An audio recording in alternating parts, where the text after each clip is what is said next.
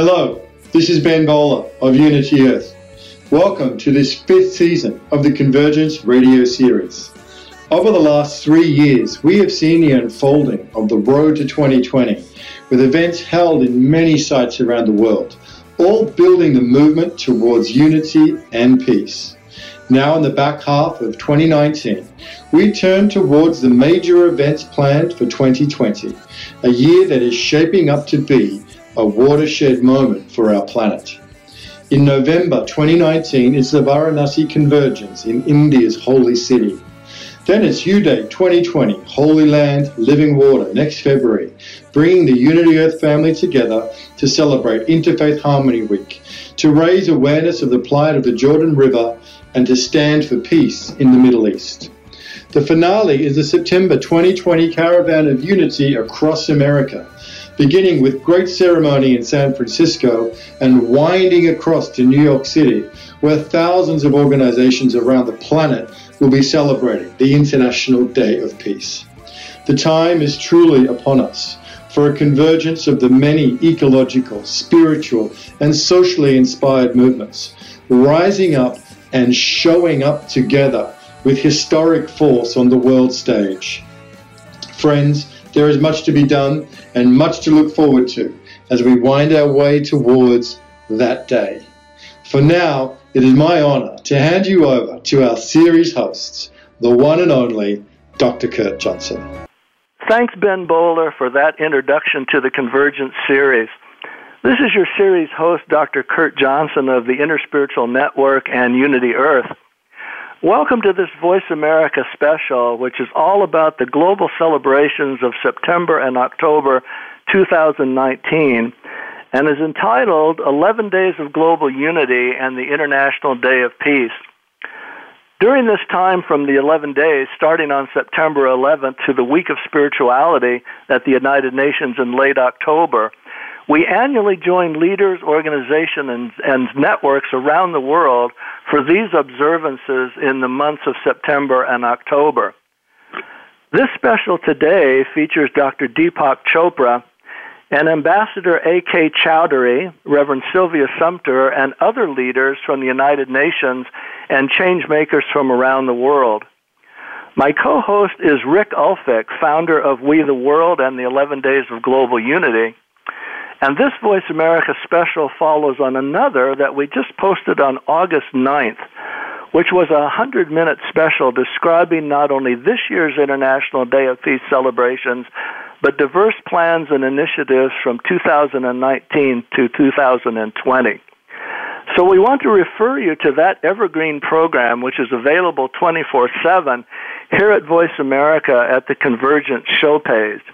It's easy to find by simply Googling the Convergence at Voice America and pick the show entitled 2019 to 2020 Events Standing for Peace and Change. That's 2019 to 2020 Events Standing for Peace and Change. Now, today's special follows on that vision for 2019 and 2020 but centers more particularly now on what's unfolding in September and October 2019 across the United Nations community and around the world. My co host Rick Ulfik will be joining us shortly with his group of guests from the 11 Days of Global Unity. Rick is the founder of We the World, We.net, and the 11 Days of Global Unity, which annually are a major force in the creation of all of these events and with all the global leaders and change makers that we're going to be talking with and about.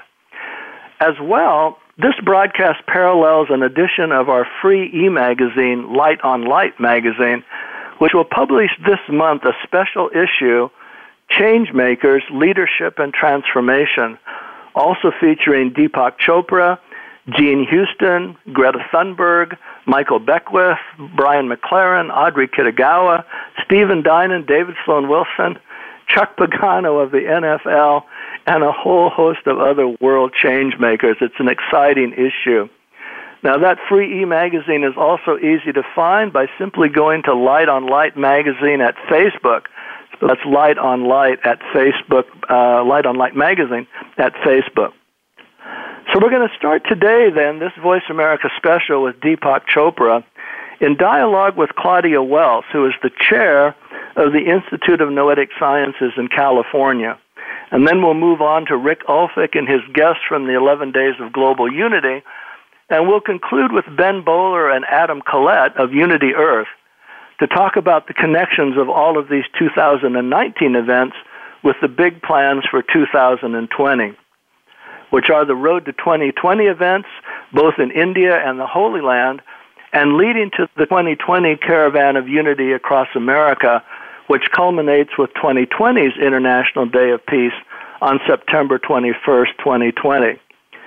So, first, it's our pleasure to have Deepak Chopra not only with us today, but also on the cover and with two features in our special issue of Light on Light magazine for this year's International Day of Peace.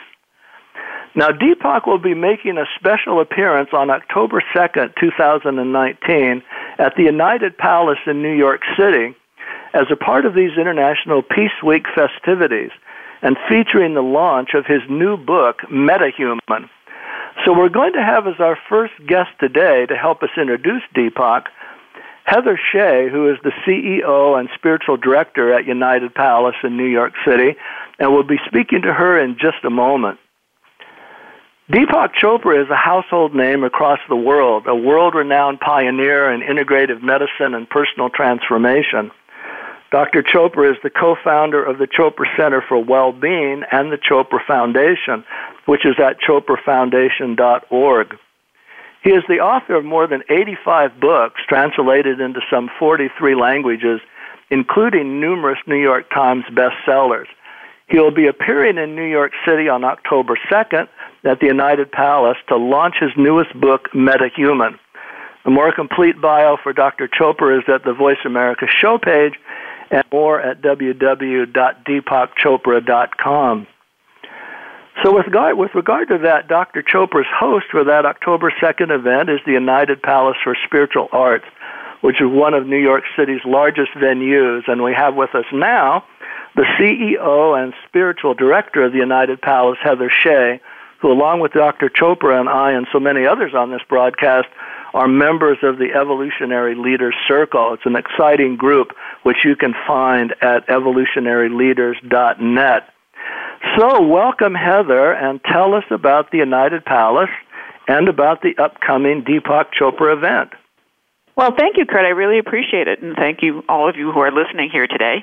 You know, we are thrilled to be hosting this book launch of Deepak Chopra's, and it's just fabulous to have him here at the Palace. Thought I'd take a minute for those of you online who uh, really don't know about the United Palace. United Palace of Spiritual Arts is a transformational organization, and we fuse spiritual artistry, culture, community, classic cinema, and entertainment. As Kurt was saying, we're a large venue. We're the, in fact, we're the fourth largest theater in Manhattan with 3,400 seats. Uh, it's a hub of creative expression and personal growth. It is, it is really a spiritual center, and we call it the home of spiritual artistry. And we believe that everyone is a spiritual artist creating their life as their masterpiece. Uh, many folks don't know us. We're up here in the heart of Washington Heights. We're right near the George Washington Bridge, and it's very easy to get to uh, by subway, particularly the A train, by bus, or by car. If you haven't been here before, please come up and visit us, and please come to this event. Um, we were built in 1930 as one of the five Loews Wonder Theaters in the area. Uh, it first opened as a grand movie palace and vaudeville house, and in 1960, the theater was purchased by the spiritual center that we now call the United Palace of Spiritual Arts. Uh, it was designated in 2016 as a landmark building, and we continue to have services and arts and entertainment and, and, community events throughout the year. So you can find us online and take a look at, at all that we're offering. And as we've been talking about, we are just delighted to be hosting uh, the launch of Deepak's new book, Metahuman. This is going to be October 2nd up here at the United Palace. The doors will open at 6:15 for the, the people who are coming for the meet and greet. They will continue to be open at 6:45 for the other folks who are coming for general admission. And at 8 o'clock, the program will start, and we're very happy that uh, delighted that Dr. Jean Houston will be here to introduce Deepak. Uh, Jean is the chairman of the board of the United Palace of Spiritual Arts, and she and Deepak have been friends for many, many years. Uh, so we are thrilled that she will be here introducing Deepak and uh, or at least opening up the session and greeting everyone. Tickets for the general admission are $49, and that does include the book. And then for the meet and greet, the ticket price is 149, and that includes the book and also a meet and greet with, with Dr. Chopra. Um, we, tickets are available online. You can go onto our site, unitedpalace.org, and, and get tickets. And we look forward to you all coming. So thank you. Oh, that's great. So, Heather, thank you so much. And everybody, remember to check out this event further and get your tickets through www.unitedpalace.org. And it's just a thrill for us to have Deepak so deeply involved in our events this year. So we're going to go over now to Dr. Chopra himself, who is hosted with us today by Claudia Welss, the chairperson of the Institute of Noetic Science. And a full bio for Claudia is also at the Convergence Voice America show page. Now, as many of you know, the Institute of Noetic Science, also known as IONS, was founded by astronaut and moonlander Edgar Mitchell, who, on returning to the Earth, reported and acted upon a profound experience that he had had watching the Earth from the moon and seeing the specialness and fragility of our planet and also realizing this unity between consciousness and the realms of science. And from that came the amazing IONS heritage. Now, Claudia and Deepak were both parts of a special program at IONS in July that was called the Possibility Accelerator, Creating Our Future Now. And it was attended by nearly a thousand people. Now, both Rick and I have the pleasure of serving on the board of directors for the Friends of the Institute of Noetic Sciences. You all can easily find IONS at noetic.org. So, Claudia is going to be asking Deepak about his latest books, You Are the Universe and Metahuman, and the connection of their themes on human potential to the 11 Days of Global Unity and the International Day of Peace. So, Rick, let's go over now to Claudia Welss and Dr. Deepak Chopra. Thanks, Kurt and Rick, for that introduction. And Deepak, welcome. Thank you. Last time we did this, we discussed your book, You Are the Universe Discovering Your Cosmic Self. And last month, at the Institute of Noetic Sciences 18th International Conference in Santa Clara, your presentation on the nature of reality, exploring mind, brain, and cosmos, revisited some of the themes of that book and received a standing ovation, to no surprise. Now you have a new book coming out entitled Metahuman, with a book launch on October 2nd at the United Palace in New York City. Deepak, can you first briefly share the essence of the message you delivered at IONS about the nature of reality, and then relate that to your main message in Metahuman? Okay, so if you look around wherever you are, I, I'm seeing you there in your beautiful room with all the beautiful objects around you and you're seeing me, and uh, it's our it's our everyday understanding that what we're looking at is real, including our own body.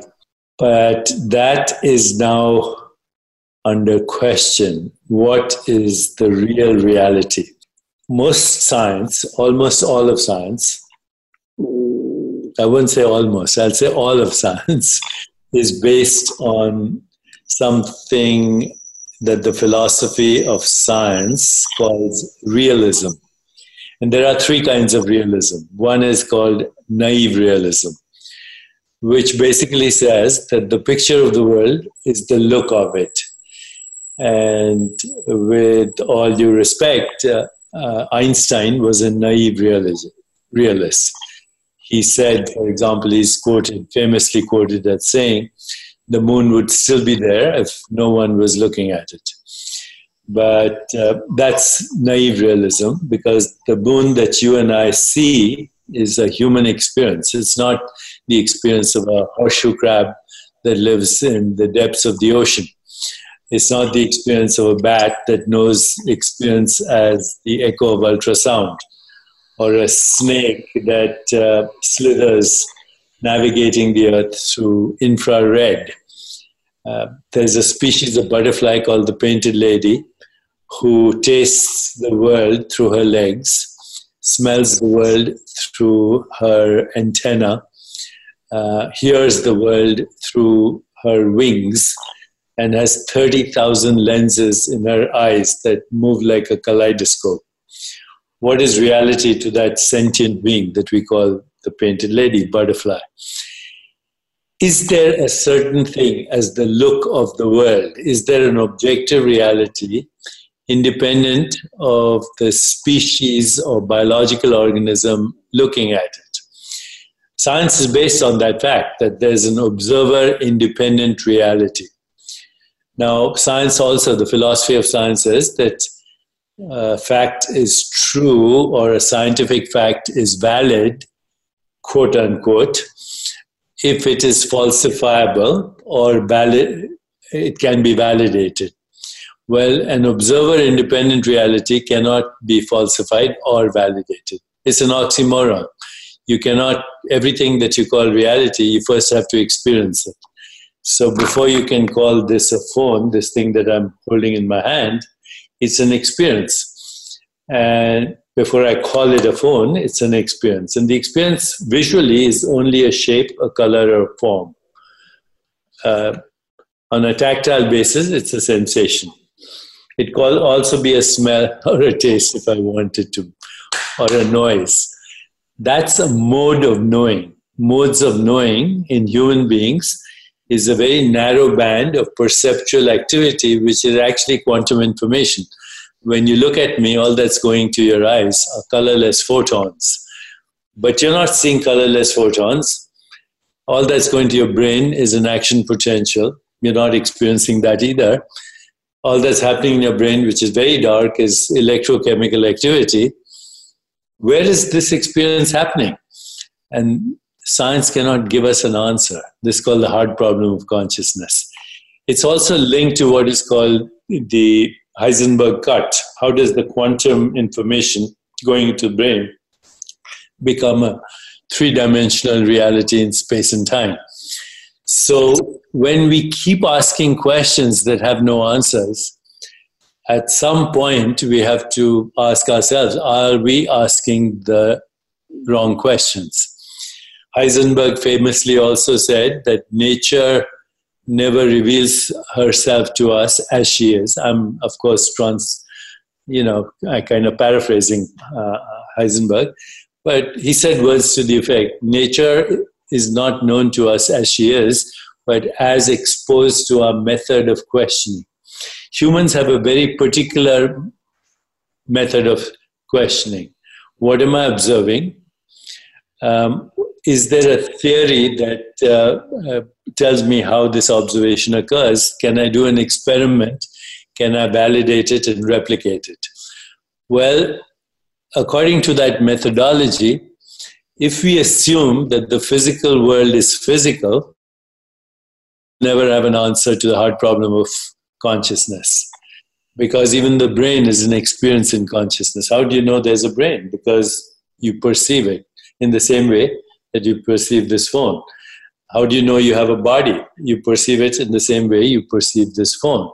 And we do not know how perceptual activity, which is basically an intermittent stream of sensations, images, feelings, thoughts, and perceptions, creates this world, including our physical body.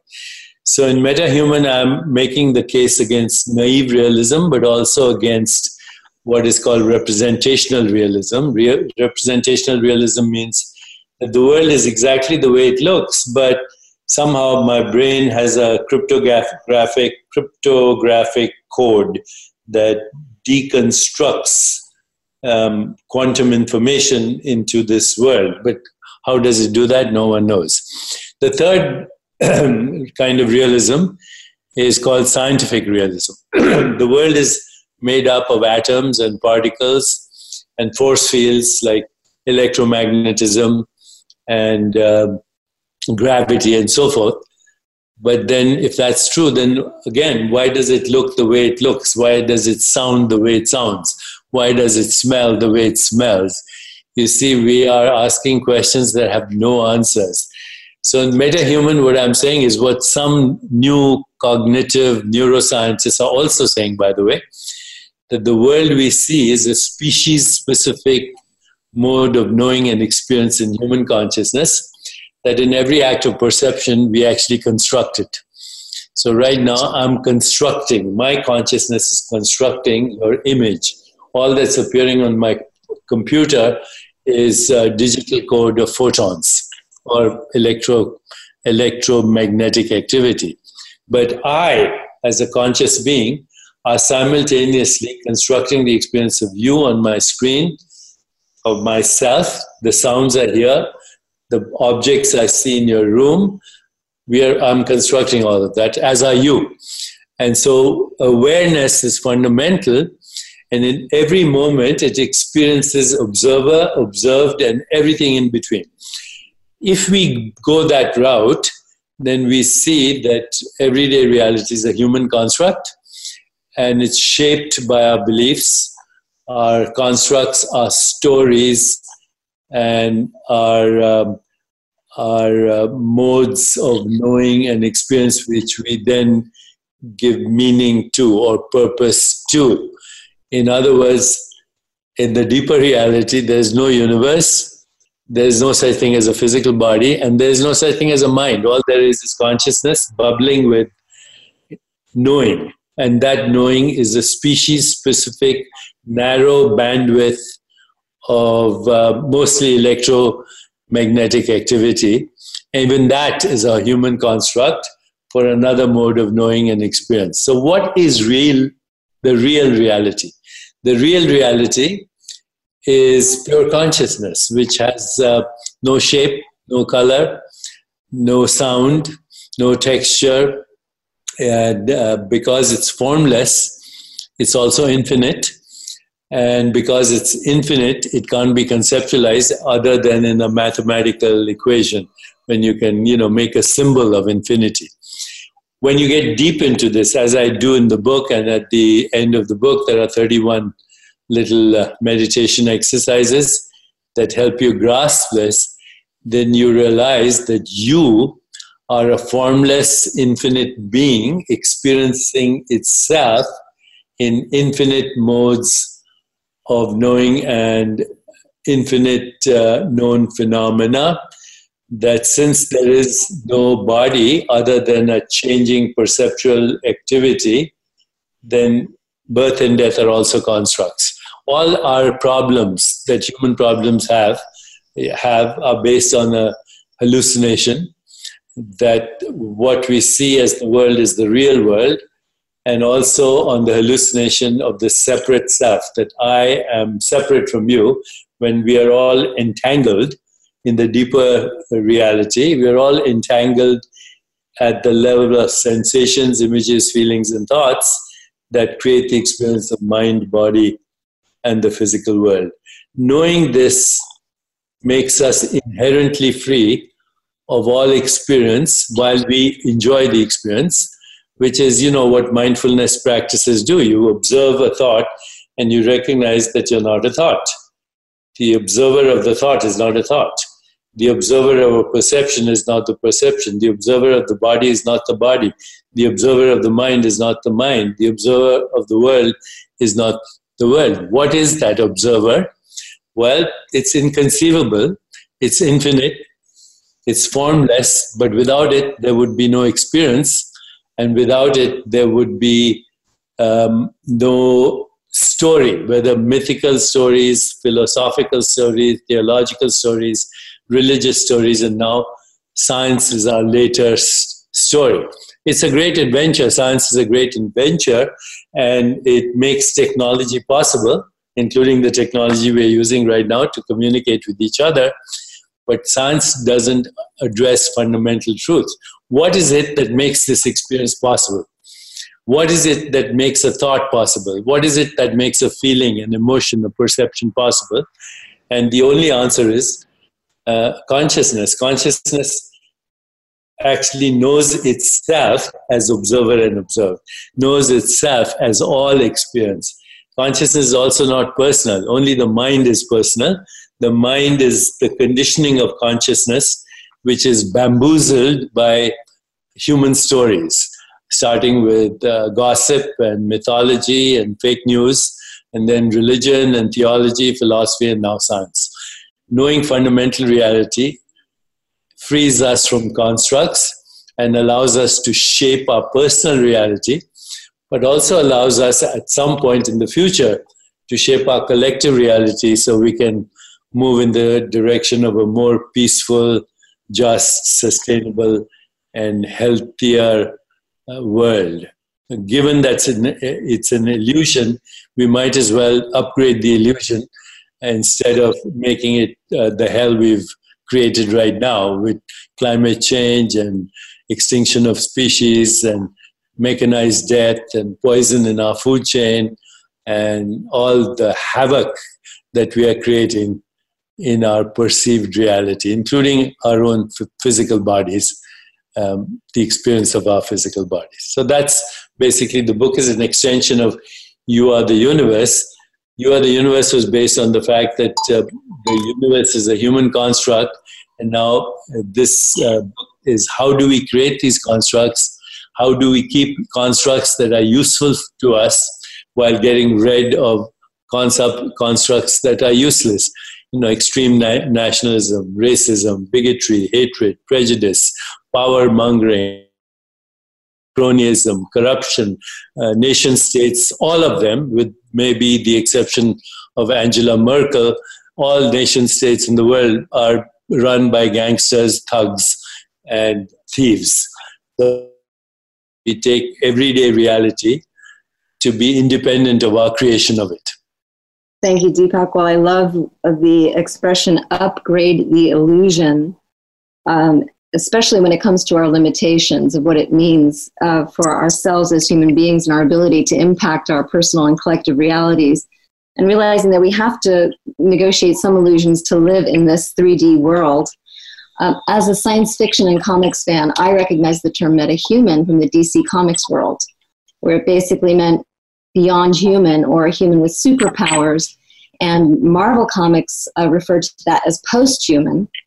IONS refers to that as our extended human capacities. And um, in fact, the IONS Discovery Lab intends to be the largest study ever done on the effects of transformative practices and experiences on developing extended human capacities or superpowers.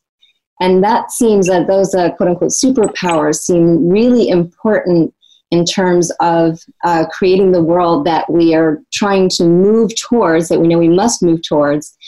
And beyond what IONS is doing, Kurt was sharing earlier with listeners about a couple of powerful initiatives coming up in September the 11 Days of Global Unity and the International Day of Peace. And we're wondering, Deepak, how you see these expanded human potential themes relating to the human potential themes and goals of initiatives like uh, Kurt is talking about.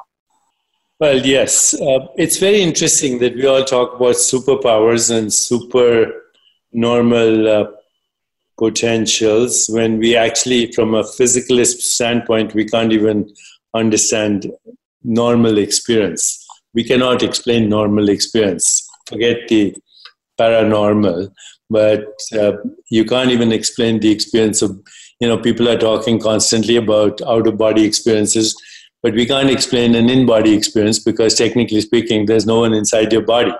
You know in fact the out-of-body experience probably more legitimate because um, technically uh, your body is an experience in you which is non-local. So supernormal powers uh, which are referred to in uh, sanskrit in the yoga um, in the teachings of yoga they're called the siddhis. They are dormant human potentials that anyone can awaken through transcendence, deep empathy, compassion, love, and reflection.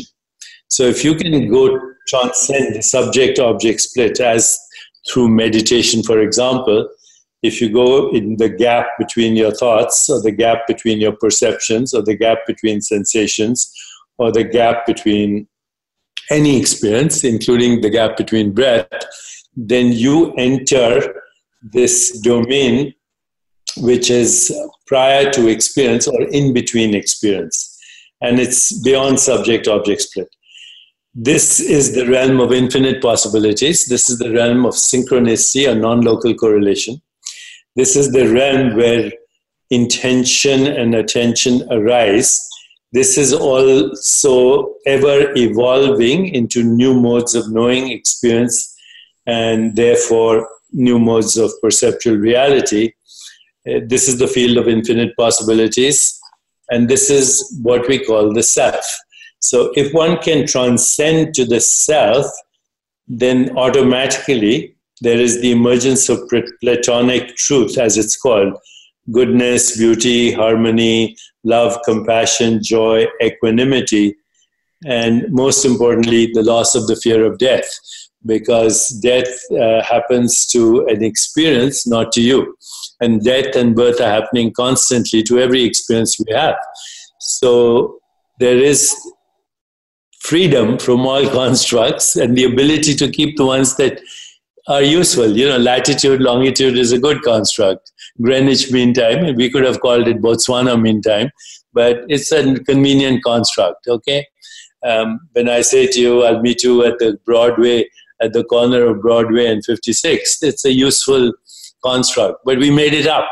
And this is the way we made up everything.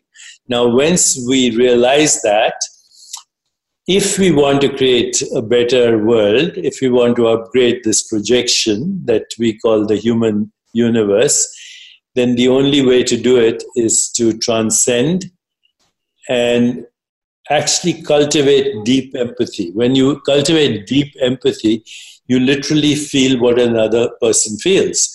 And that is already non local correlation. Your brain, your neurons, and your uh, limbic nervous system, uh, they lock in with the other person's uh, limbic system and nervous system.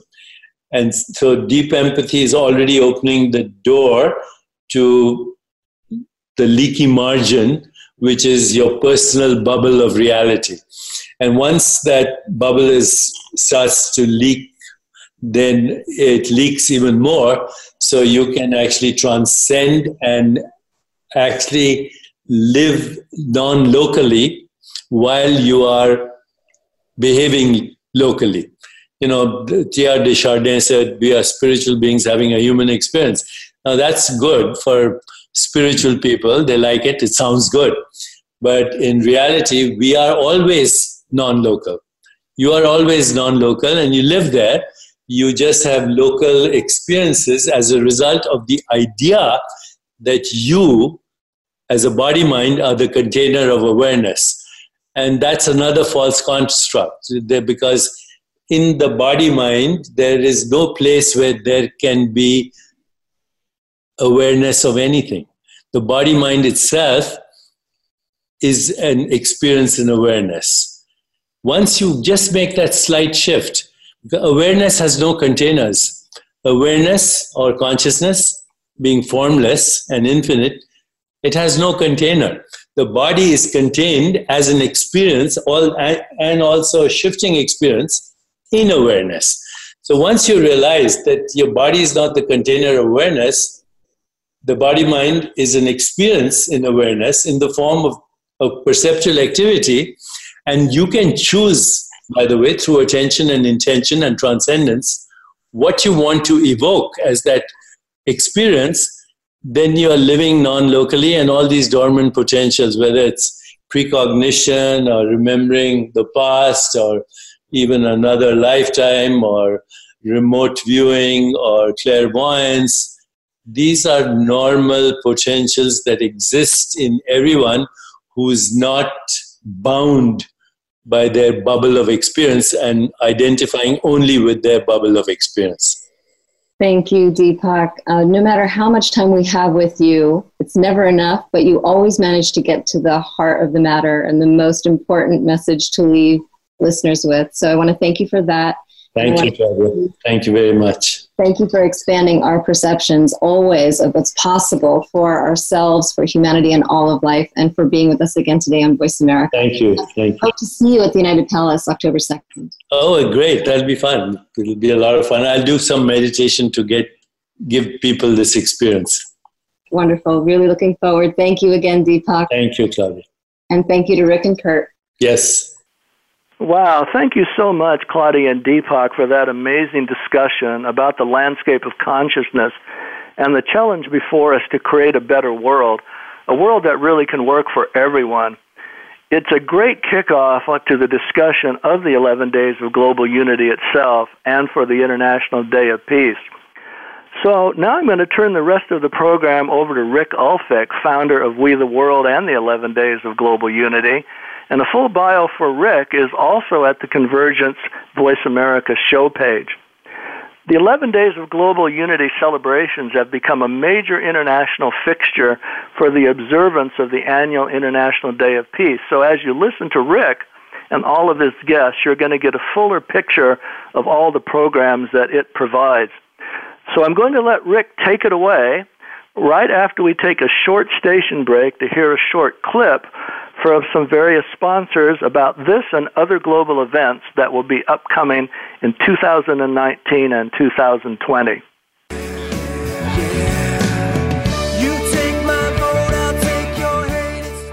Hi, Ben Bowler from Unity Earth, here to invite you on the journey of a lifetime. From February 1st to 7th, we are holding U Day 2020 Holy Land, Living Water. This groundbreaking event represents a historic collaboration between EcoPeace Middle East, United Religions Initiative, and Unity Earth. Holy Land Living Water builds upon the success and legacy of U-Day 2018 in Ethiopia and back to 2012 when the U-Day series began in Thailand. Our 2020 journey begins in Jordan on the Dead Sea before coming to the Sea of Galilee and then Jericho and other sacred places in Palestine before finishing in Jerusalem and Haifa. This six day journey of discovery will highlight the plight of the Jordan River and the extraordinary work of our friends at EcoPeace. U-Day 2020 is a major event in Unity Earth's global road to 2020. We would love for you to come and join us. Be a part of history in the making with members of the diverse human family as we come together to promote a cause of peace and sustainability in the Middle East go to uday2020.com. That's uday2020.com for more information and to book.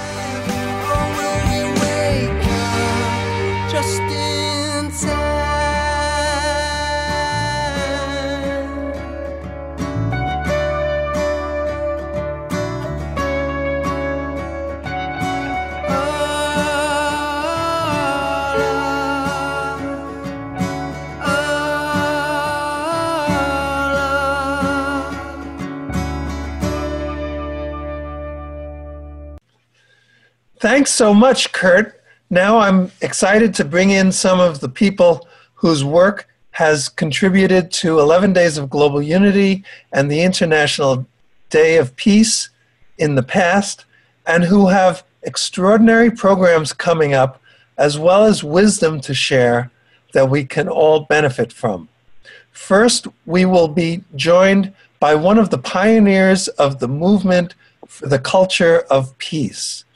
Ambassador Anwarul K. Chowdhury is a former Undersecretary General of the United Nations from 2002 to 2007 and former Ambassador of Bangladesh to the United Nations from 1996 to 2001.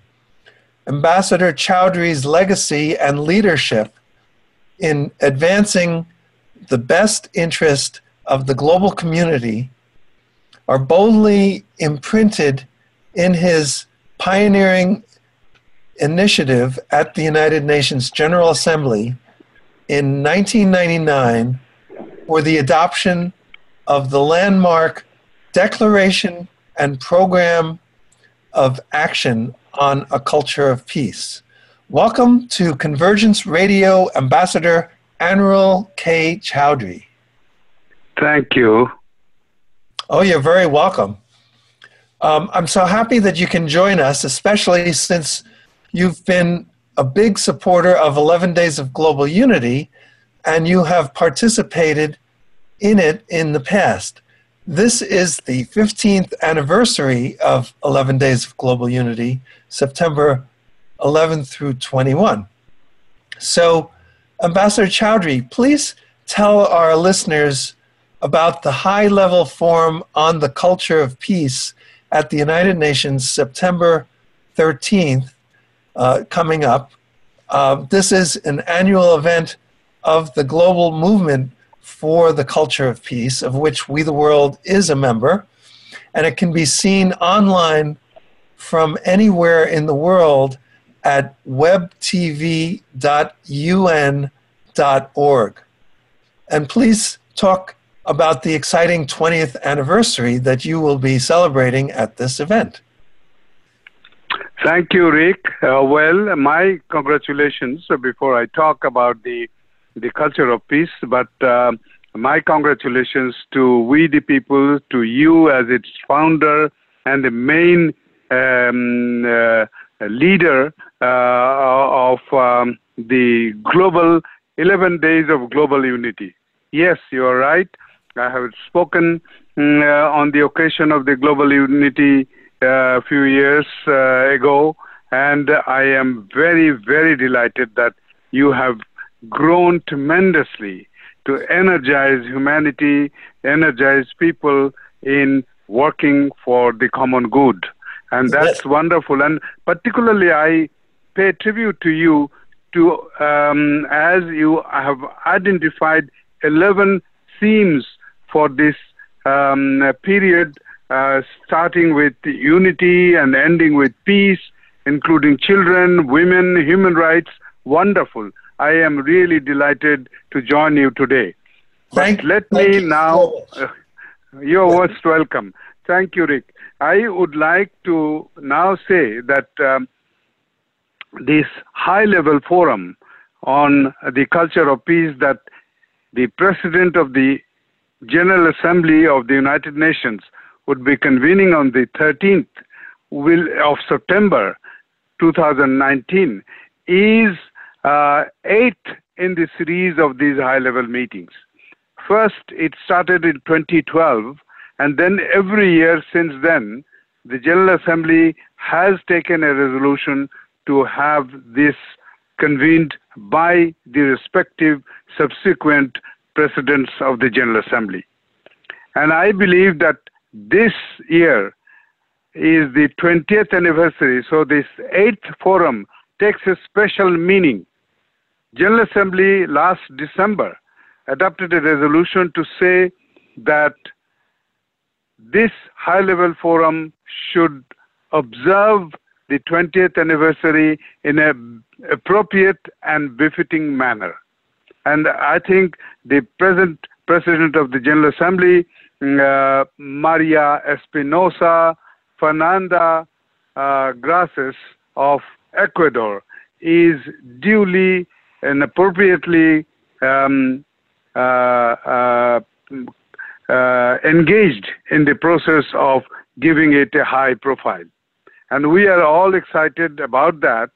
The the 20th anniversary is because exactly on that date, 13th of September, 20 years ago in 1999, the General Assembly adopted the Declaration and Program of Action on Culture of Peace. And before that, I had worked as the chair of the negotiations for nine months, which finally brought in a consensus document which the General Assembly can adopt.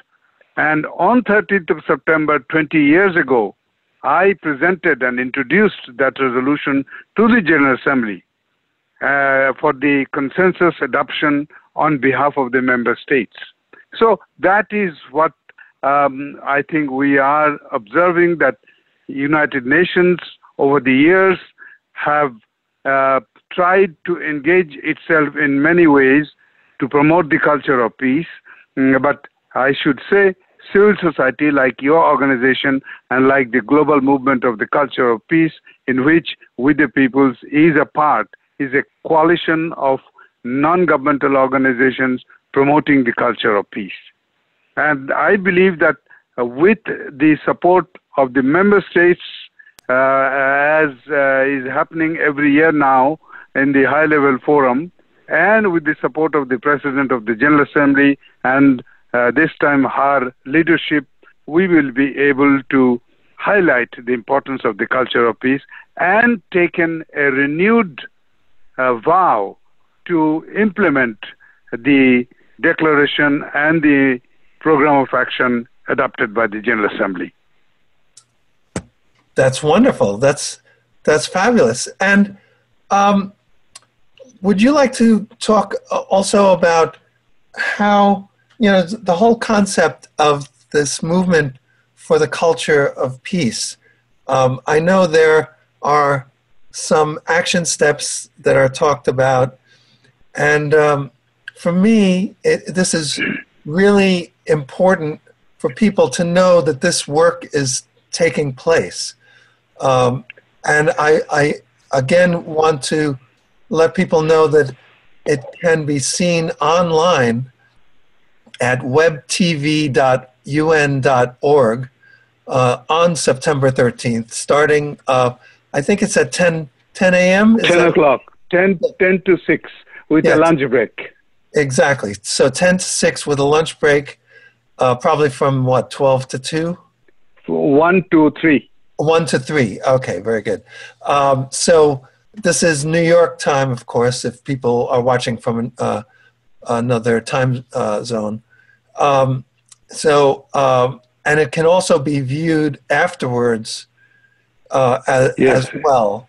Um, so, do you want to talk a little bit about um, the motivations behind doing this series? And you said this is the eighth one, the eighth year of this high level uh-huh. forum, and the secretary generals have in the past uh, spoken uh, to open these uh, high level forums as well. Yeah, uh, Rick, uh, actually, the forum is opened by the President of the General Assembly. And in the past, we have Secretaries General speaking. And this year, uh, because of the 20th anniversary, we have been able to secure, hopefully, he will be in town and there will be no international emergency which will um, uh, engage him in our forum to speak. So uh, the the the high level forum will be opened at the General Assembly Hall at 10 o'clock by the President of the General Assembly because it is her meeting, and she will then invite the Secretary General to speak, and then there will be a, a keynote speaker, and there will be um, uh, member states who will be speaking after that.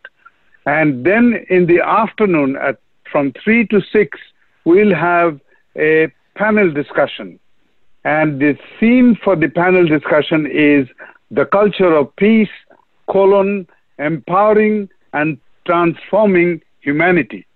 That is the way we, we see it because it needs empowerment of the people to promote the culture of peace, and then this will have a transformational impact on humanity as a whole.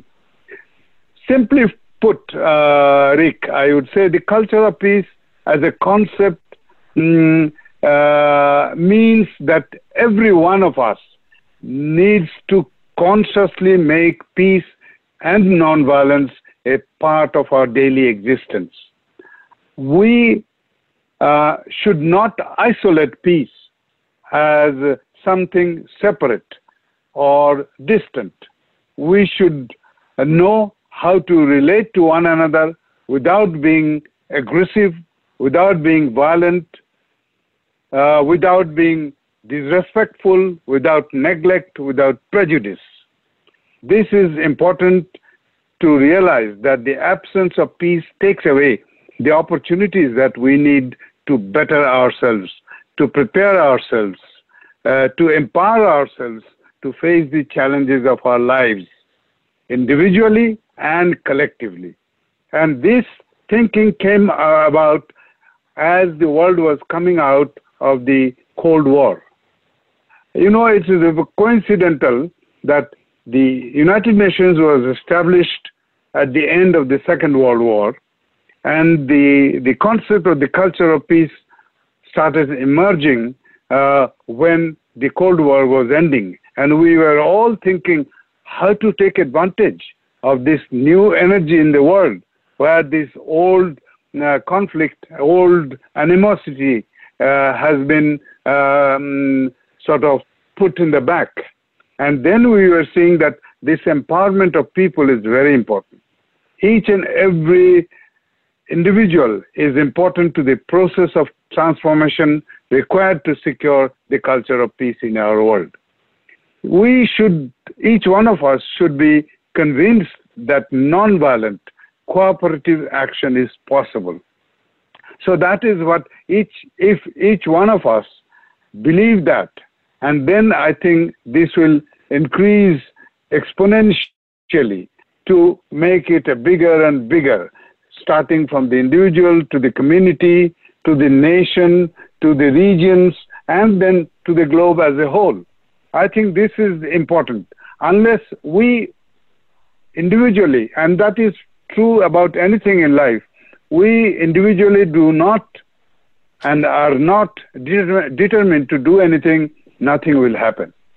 So that, that determination is encouraged through the culture of peace. There you go. Thank you. And, you know, there is another anniversary that we can talk about as well. Ambassador Chowdhury, you have been a tireless advocate for the empowerment of women in many ways, also for decades. Could you please tell people about the upcoming 20th anniversary of UNSCR 1325 next year um, and let them know what it is and its significance, especially now in this Me Too era? Well, thank you. Thank you, Rick. And I'm delighted that you have raised that point I'm very excited to talk about that. Uh, 1325 is a UN Security Council resolution number, uh, uh, which was and is titled Women, Peace, Women and Peace and Security. So, women as seen in the context of peace and security. And that was um, uh, that was a, uh, an initiative that I had taken in March of 2000 when I was the president of the UN Security Council. And I have been advocating um, empowerment of women and equality of their participation the, for many years. And when the occasion came for me to bring that in in the context of peace and security, I took the challenge and I pushed it. But because of the the objection of the permanent members, it was not possible for me to get a resolution. But I got a declaration, or a statement, which asserted that peace is inextricably linked with equality between women and men. So that conceptual barrier that we have to connect the equality of participation of women and men with the effectiveness of the peace building or peacemaking that we are talking about, peace, any peace processes. So that is what happened, and then we worked for eight more months to get the resolution 1325 in October, 31st of October 2000. So by that time, we were successfully able to achieve a consensus on that text. Uh, though this text could have been better, but still it is there. And I think over last 19 years, it has generated a tremendous enthusiasm, particularly among women's groups, among civil society, among many uh, international organizations like the African Union has uh, appointed a special envoy on 1325.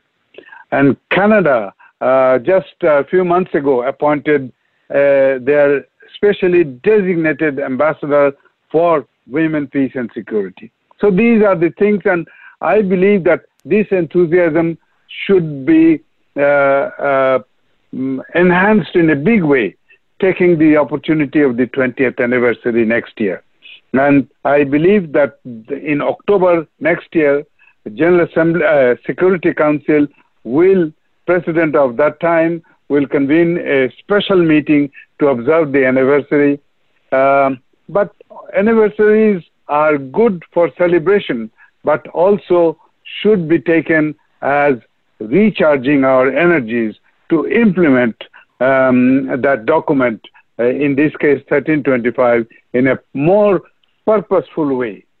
And two things I still feel that we need to do, and I think I will be talking more and more.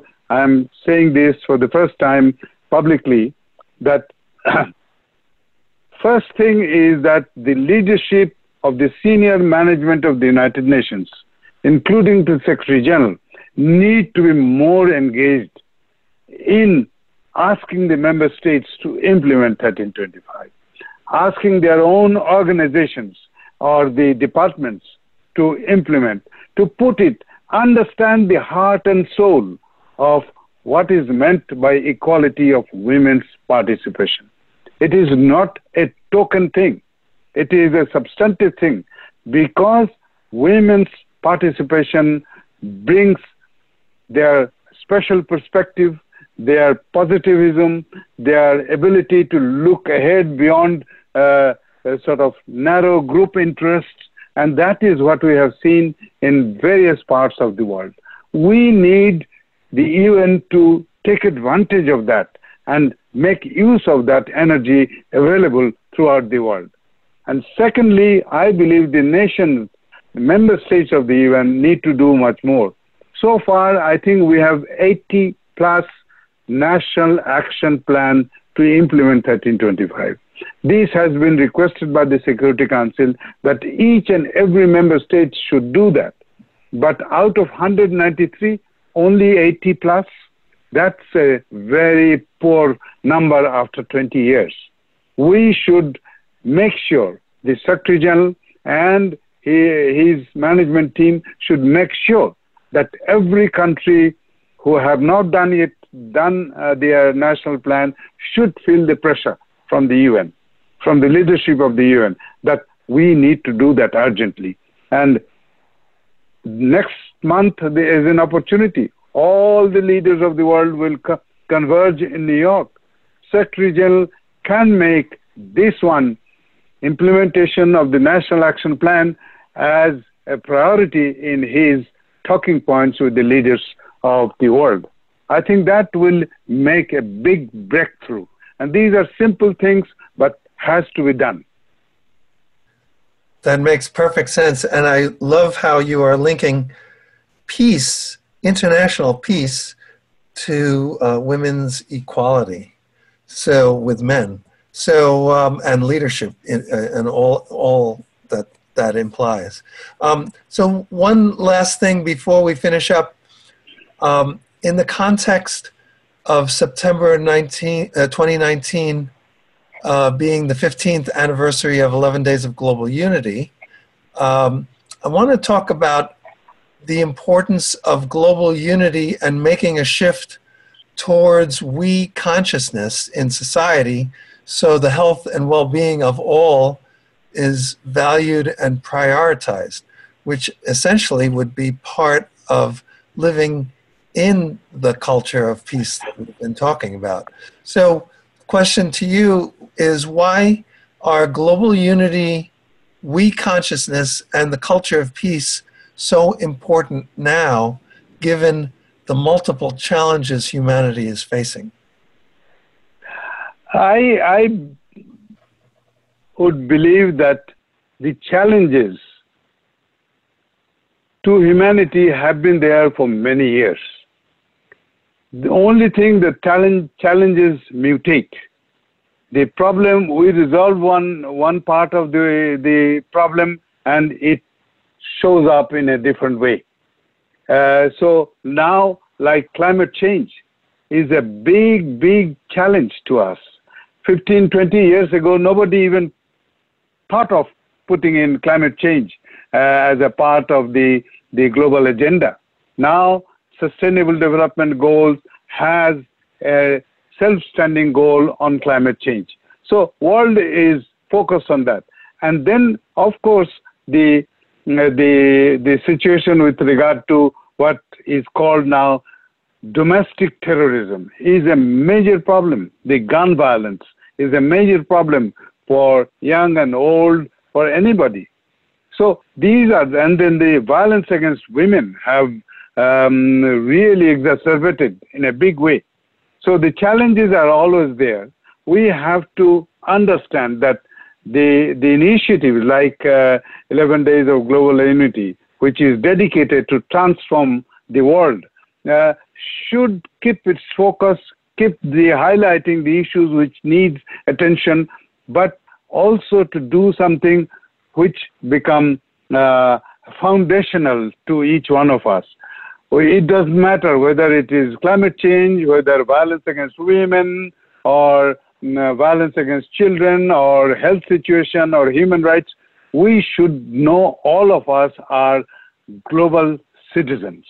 We have to keep these in mind. Whenever the need comes, we would get involved. And in our daily lives, we can do many things to promote the ideals of unity and equality, uh, diversity and oneness, uh, harmony and compassion. All these things, I think, um, are part of the, the also, as, as I would say, that the part of the culture of peace. The culture of peace empowers us to become better global citizens. And that is what we need. We cannot um, think uh, in an isolated manner anymore. The world is one big place.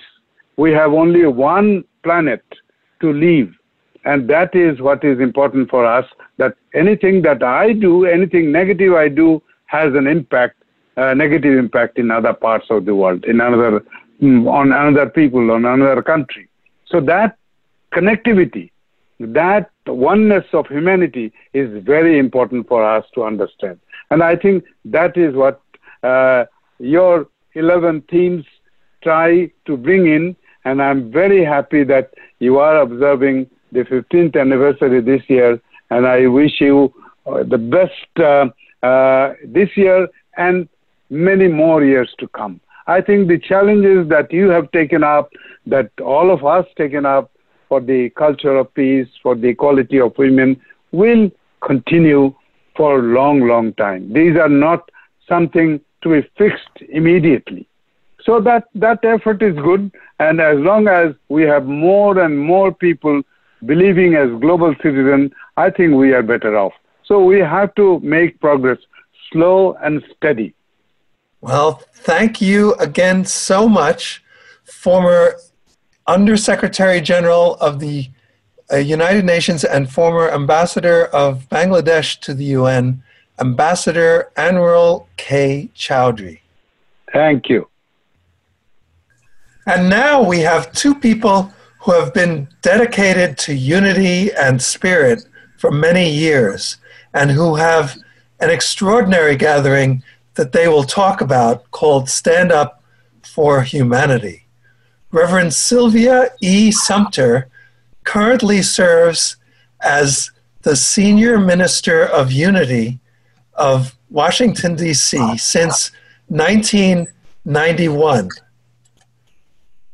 Prior to her tenure in Washington, D.C., she served as the chairperson of Communication Studies and Skills Department for the Unity School of Religious Studies in Unity Village, Missouri. And we are also joined by Reverend Kevin Ross. Reverend Kevin Kitrell Ross is a South Side of Chicago native who now serves as the senior minister of Unity of Sacramento, the first Unity church in the state of California. He is regarded as a respected interfaith social justice leader committed to building bridges of understanding and cooperation across race, culture, class, and religious lines. Welcome to Convergence Radio, Reverend Sylvia Sumter and Rev Kev. Thank you.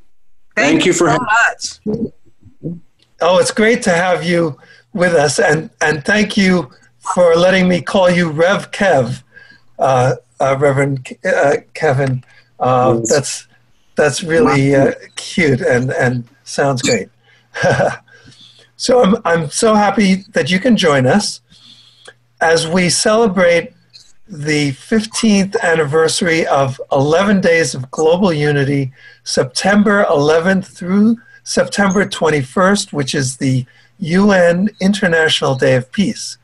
So, Reverend Sylvia, please tell our listeners about Unity of Washington, D.C., and the amazing program called Stand Up for Humanity.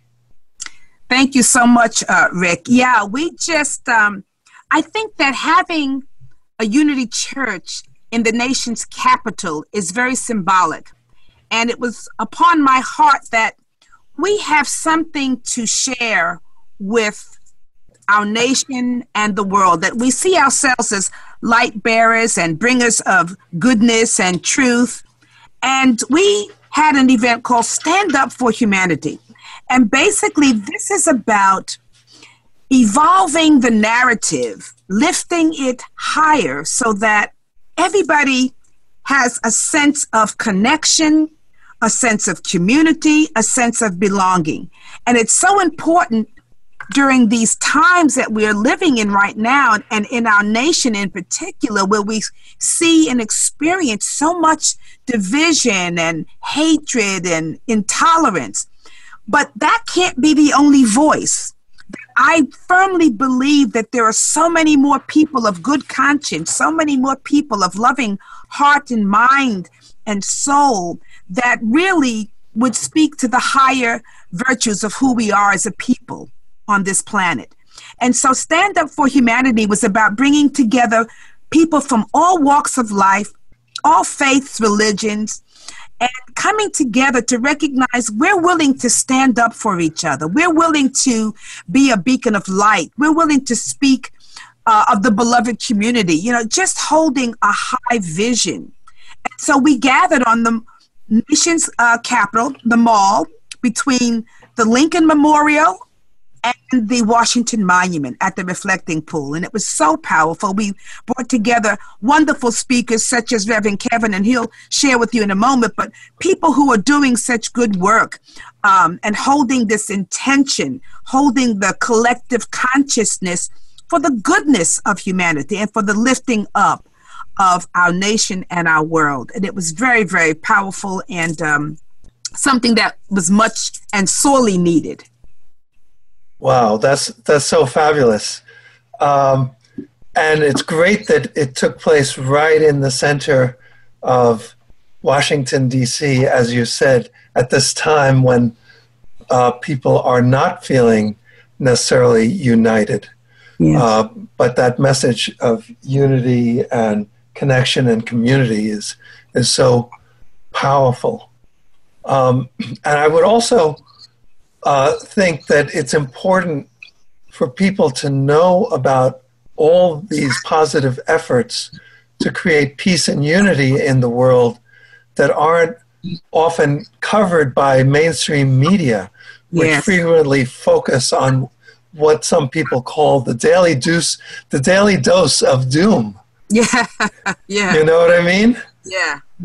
So, um, so it's we got good coverage this time. So I was very pleased with that. Uh, NBC and A, uh, and ABC were present and did a little little um, coverage on that. So that was good. Good news for a change. Exactly.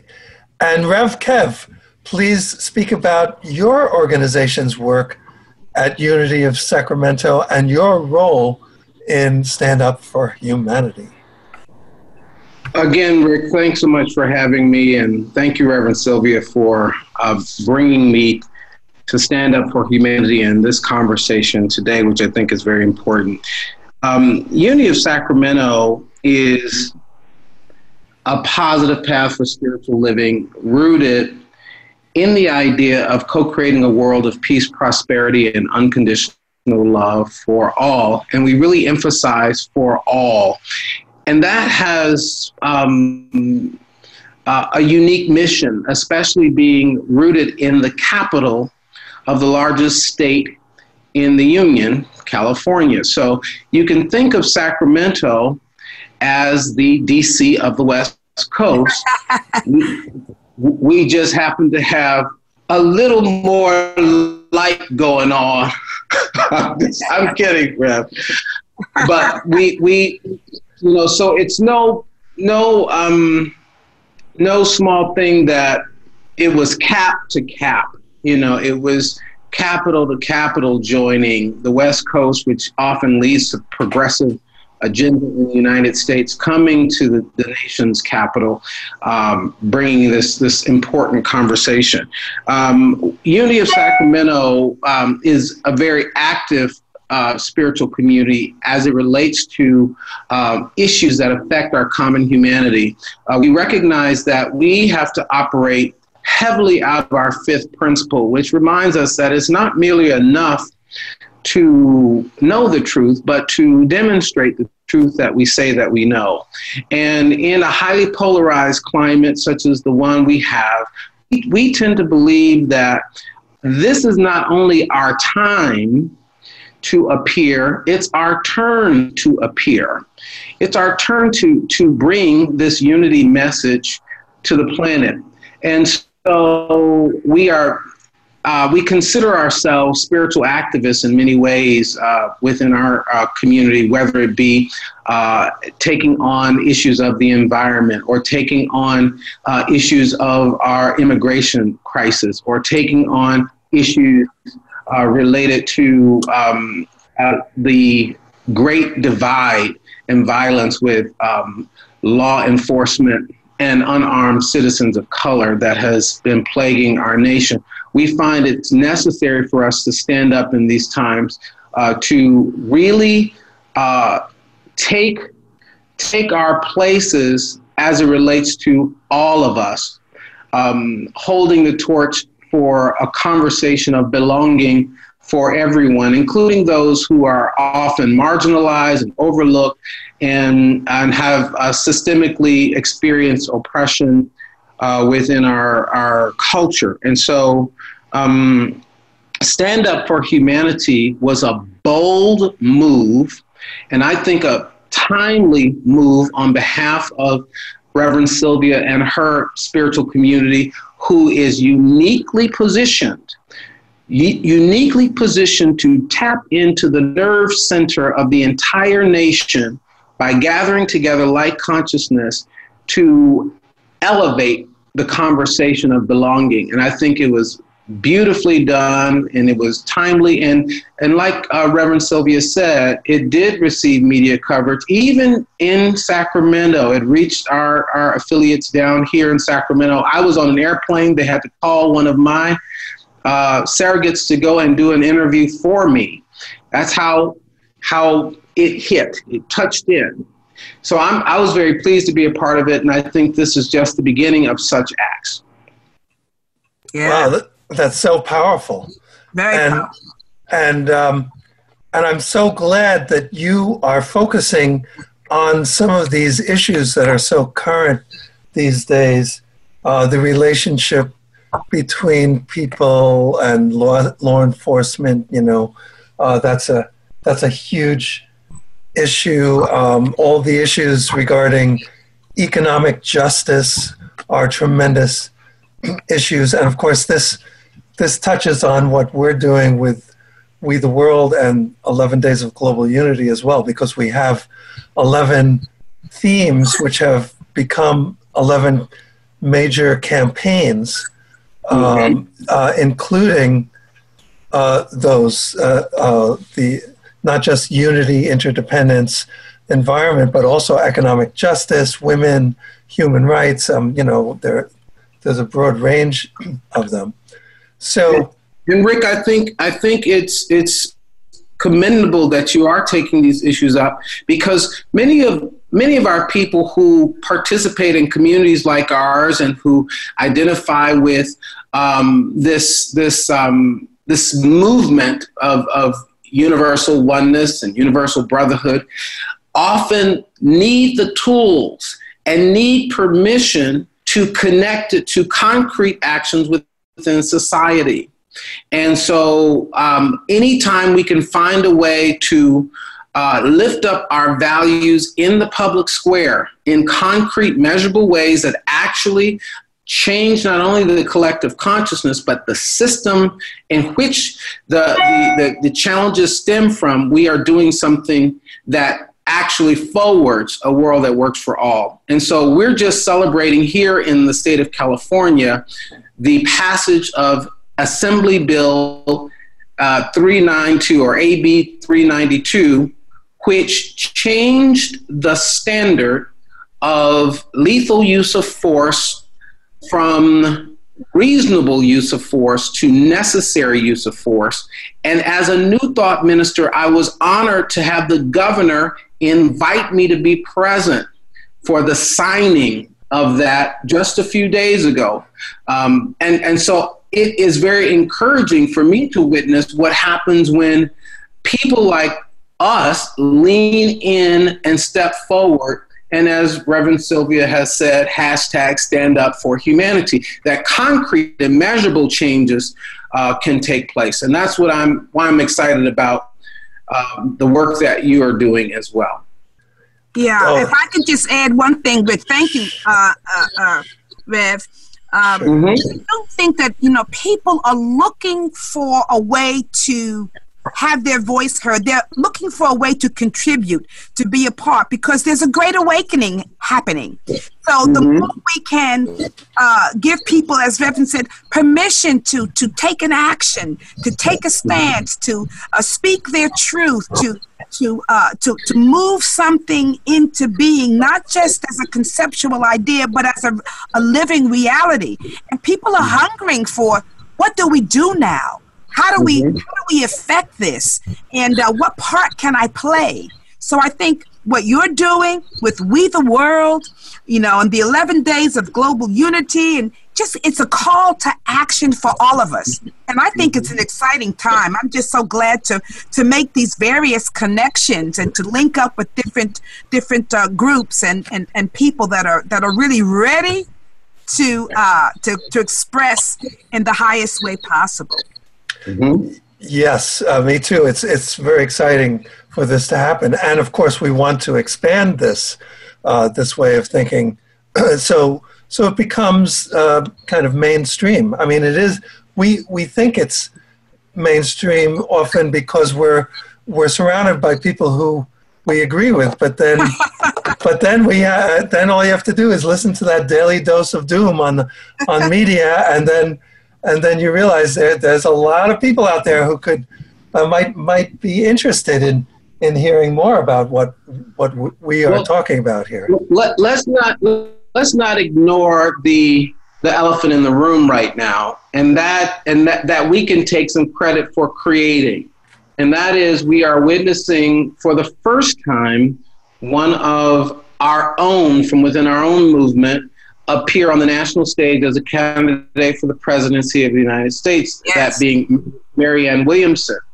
And she is elevating the conversation like never before. And I am not saying that you or I should endorse any uh, political candidate, but I do want us, if we would, to be conscious that our conversation is growing louder by someone who is standing on a national platform speaking out loud. Yes. Many of the ideas, and I would love to see more opportunities given for uh, people like her, and especially her now, to uh, uh, engage because what happens is it's like volleyball. If you toss up, as, as Reverend Sylvia said earlier, a new narrative, they have to volley back according to the, the, the height of the, the, the narrative that you send out. So she's heightening the skies of debate um, within our current um, presidential candidacy, and somebody's going to have to catch it. I've noticed that um, our vice president is he's running on the platform of saving the soul of America. Well, now, who wrote the book on that? I'm just saying, we don't have to get into it, but I'm just saying. So now, so the, the conversation is elevating, and I think we're having an influence on that. Yes, yes, definitely. Exactly. And something that both of you, uh, I think, will be happy to know is that Marianne Williamson was one of the honorary co chairs who helped to launch 11 Days of Global Unity 15, 15 years ago.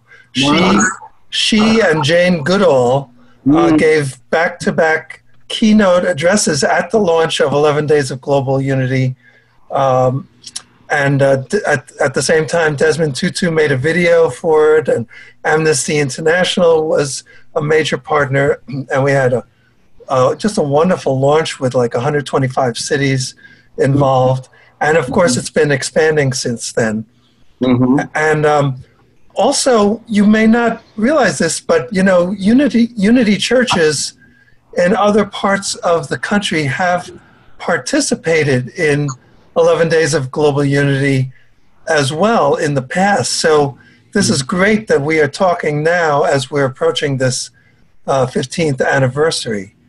Um, so, uh, in that context, I want to talk about uh, or maybe get deeper into the importance of global unity and the idea of promoting we consciousness in society. So even at the highest levels of government and business uh, and culture, uh, decisions are made which show that the health and well being of all is valued and prioritized. So, um, you know, given all the, the challenges that, that we have been talking about, um, what do you think uh, about this, uh, uh, Rev Kev? I think I think when we're talking about um, a we consciousness, I believe that, that that is an evolutionary statement in and of itself because the, the common consciousness is I think, therefore I am. And the ethos that you're lifting up is one that says, I am because we are, and because we are, therefore I am. So you are you are connecting, uh, you're you're introducing a new ethos, but you're when you're when you're introducing that ethos, there has to be some challenge uh, that we give to one another outside of something that feels very Pollyannish and very um, kumbaya-ish. What I mean by this is I want people to become culturally curious, color curious, and uh, culturally brave, not color blind and, and, and culture blind, but color curious, color brave, culturally brave. Because when this happens, I can start to look at you specifically and not not only uh, celebrate diversity, but invite you to be a part. In other words, moving from this uh, platform of diversity to one of inclusion. Diversity says, um, you're welcome to the party. Inclusion says, let's get on the floor and dance together. Dance with me. So what, what I'm what I'm wanting people to do is to take the blinders off because oftentimes we, we, we, we, when we're talking about global unity, we're saying that um, there is no difference, but there are differences. There are differences between us. And that's what will evolve us when we, are, we learn to look at and see and appreciate and get curious about those differences. I want to know what's cooking on the pot in your stove and I want to try it. I want you to understand why I can't eat the food on your stove, okay? Uh, but it, it's not a, a dismissal of you. This is just unique to me. You get what I'm saying? So when we're talking about global unity, it starts in a very specific way saying, I see you, I hear you, I respect you.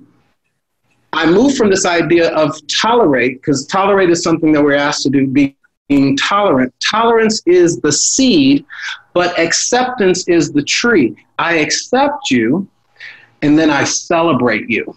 Right? And so I, I, I think that we move to this, this we consciousness by getting getting in the grassroots and being able to see people specifically as they are, learning to accept them for who they are, and then getting to the place where we can celebrate uh, our, our uniqueness together. Yeah, wow. de- definitely. And that was powerful, Rev. yeah, definitely. And and Reverend Sylvia, um, do you want to add something about we consciousness? And do you think that we can actually make that cultural shift uh, towards we consciousness and the common good? Well, I, I, not only do I think we can make it, I think we are being pushed towards that end because the world is very small.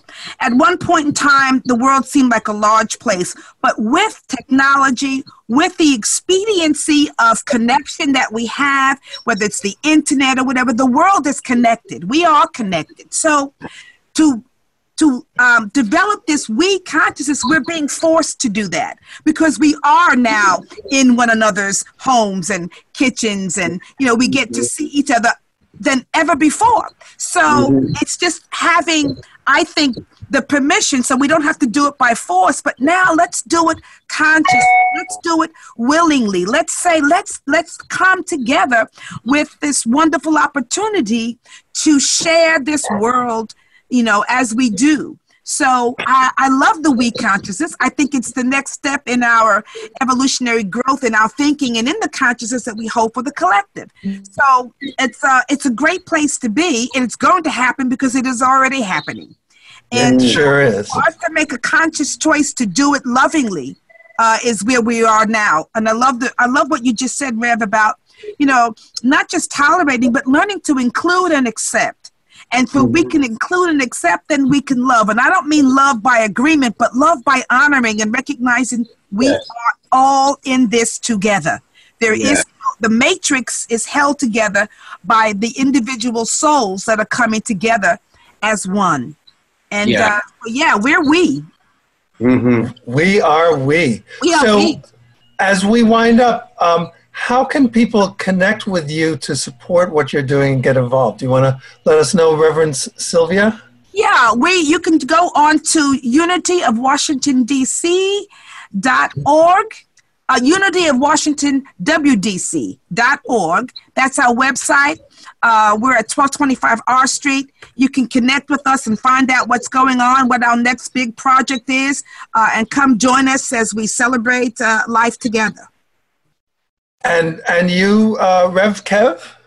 Thank you again, Rick, for having me uh, participate today. There are many ways um, I can uh, be reached at unityofsacramento.org, unityofsacramento.org, and you can download our free app through uh, iTunes that'll give you information there. I'm also on Facebook at Kevin Kitrell Ross seven, on Twitter on Twitter at RevKevK, and on Instagram at designerlife7. And I just wanted to add one other thing to this. Um, for those leaders looking to learn how to make this shift from um, concept to reality to be able to make concrete changes, uh, Reverend Dr. David Alexander and I are putting together what we're calling Camp Courage that will take place the first week of March 2020, March 1st through the 4th in El Capitan.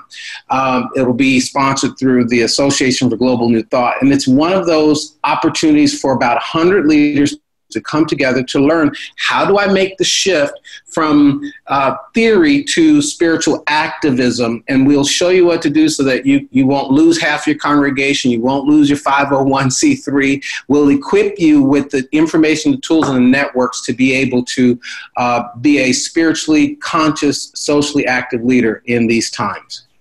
Oh, that's fabulous. That sounds really wonderful. Well, thank you again so much Reverend S- Sylvia Sumter and Reverend Kevin Ross. Thank you. Well, thank you, Rick. Thank you. Appreciate it greatly. It's really great. Bye bye. Bye bye. And now I'm so inspired to welcome a couple of people whose commitment to the UN International Day of Peace has been extraordinary for many years.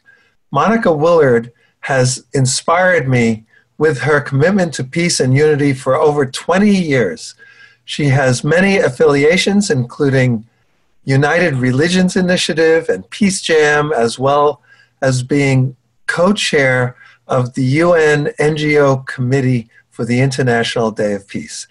And she has contributed to 11 days of global unity in profound ways over the years. Brandon Perdomo is representative to the United Nations for May Peace Prevail on Earth International. And he is also co chair of the UN NGO Committee for the International Day of Peace. Welcome to Convergence Radio, Monica Willard and Brandon Perdomo.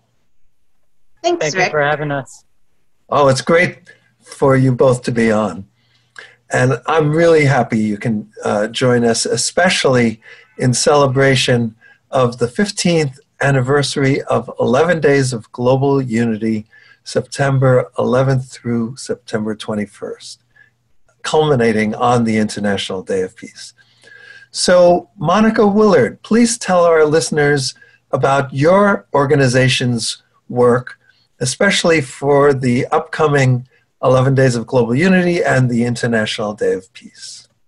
Thanks, Rick. I'm glad to be here and honored um, that you invited me. Uh, I am very excited to talk to your listeners about the 11 Days of Global Unity because I've been involved with it since you started, and I am so impressed with what has happened to the growth and the both expanding numbers, but also the depth in which people are dealing with it.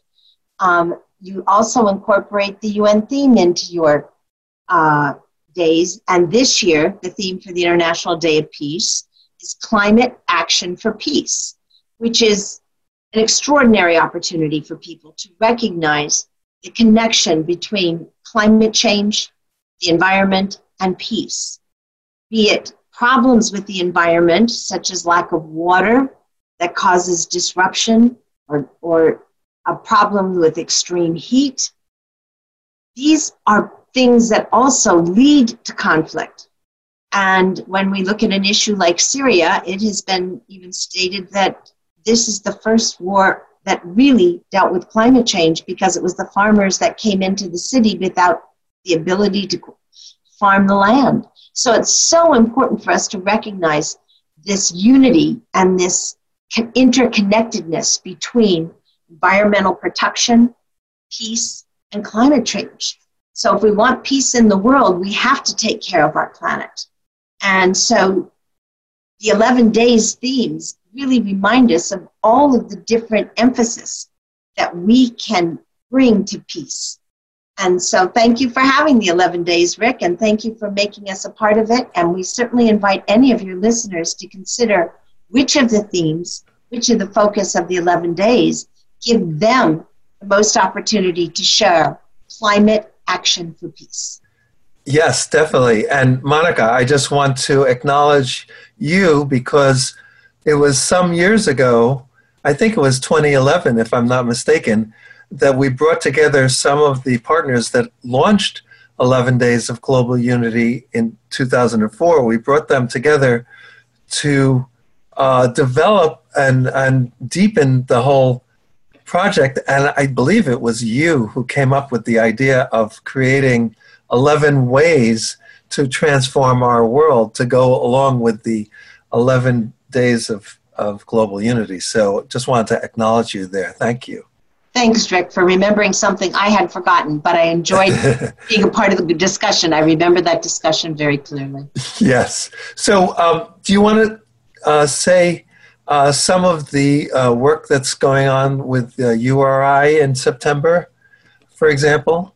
I'm very excited to do that, Rick. The United Religions Initiative, URI, is in 108 countries. We have a, over a million members in our cooperation circles, which are locally organized with people from either three distinct religious traditions or variants in how they are in the community. So um, within the three distinct traditions, it isn't just Episcopalians and Lutherans and Catholics, it is the full gamut of the spiritual world, which is so intricately involved in every community. And so we have members of indigenous, we have people of various ages, we have people from different, all different religions and from different spiritual traditions, and those without a spiritual tradition who want to come together to really work on building peace. And the 11 days and the 11 ways give people a major opportunity to choose the one that works for their specific area. And in United Na- the United Religions Initiative would call that our cooperation circles.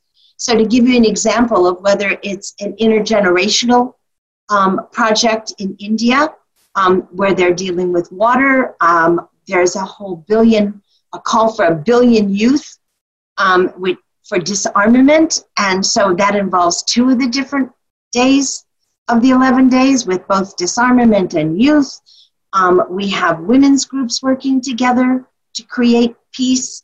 And for URI, much of the influence this year is connected to the climate in different areas. Uh, our the emphasis with a lot on water because water is one of those elements that everyone needs for life.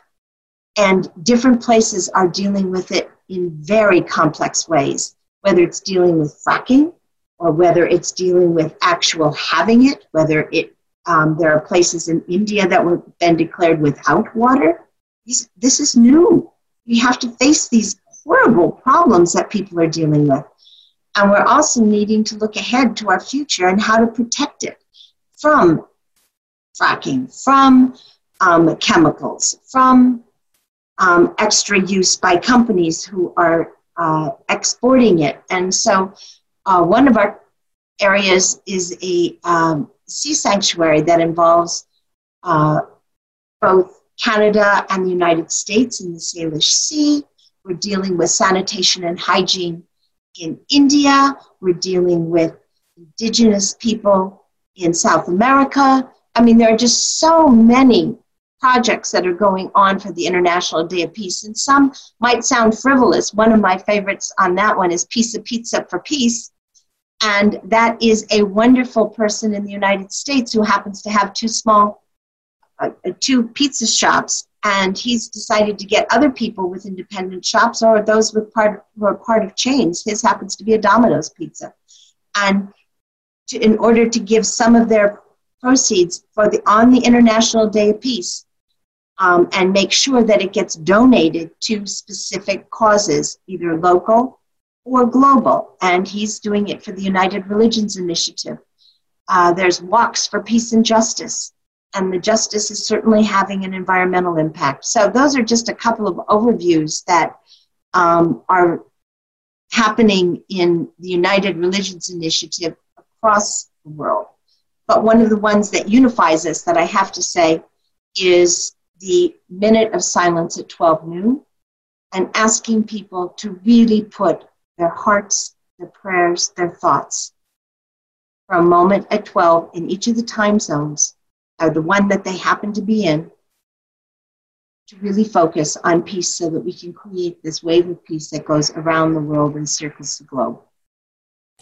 That's wonderful. Thank, thank you, Monica. And uh, do you want to say anything about um, Peace Jam and the work that the that Peace Jam is is doing? Well, I'd be very glad to do that and actually give it a plug. Um, Peace Jam is a large peace education, primarily uh, focused on youth, looking at the lives of Nobel laureates and how they took their passion and really called attention to create a better world. And then they won the Nobel Peace Prize and now they're giving back. And these, their curriculum goes into the schools focused on the life of a particular Nobel laureate. And they develop a service project along the theme. And uh, this year, for the last few years, um, Peace Jam has been offering their annual movie about a Nobel laureate that is free for people on the International Day of Peace to watch. And there's a brand new one coming out this week on um, the Dalai Lama, the scientist. And it's a whole look at him from childhood till now with his love and passion on science. Others, um, for example, last year's was done with Betty Williams on the courage that it takes to be a peacemaker. and they have a video library that's very easy to access from peacejam.org. And uh, they're going to be meeting the Nobel laureates in Monterrey and uh, Mexico. And in this gathering, it was formed to do it around the International Day of Peace. And Peace Jam awards for their brilliant acts of peace will be given out. So anyone who's listening to this, who's doing anything to create peace, can log into billionacts.org and be a part of next year's process because they really have some wonderful acknowledgments and some prizes. And also, you're a part of a way of really measuring acts for peace.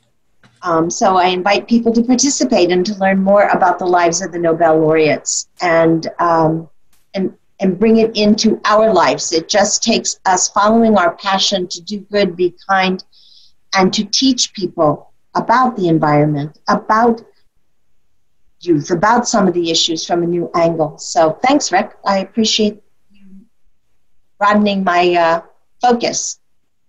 Exactly. And you know, when you were talking about a billion youth for disarmament, it made me think of a billion acts for peace uh, that that uh, Peace Jam is doing. So that that would that would fulfill the the goal of the, of Peace Jam right there, the billion youth mm-hmm. for disarmament, right? So, Absolutely. and yeah. at some point, I uh, would like to just remind people that the twentieth um, this year, September twentieth, the day for disarmament on the eleven days is also the day for uh, climate action and for us to really support the youth and the different people marching for peace getting out and they're doing it at 12 noon um, around the world uh, to stand up and say i believe in climate change. I'm making changes.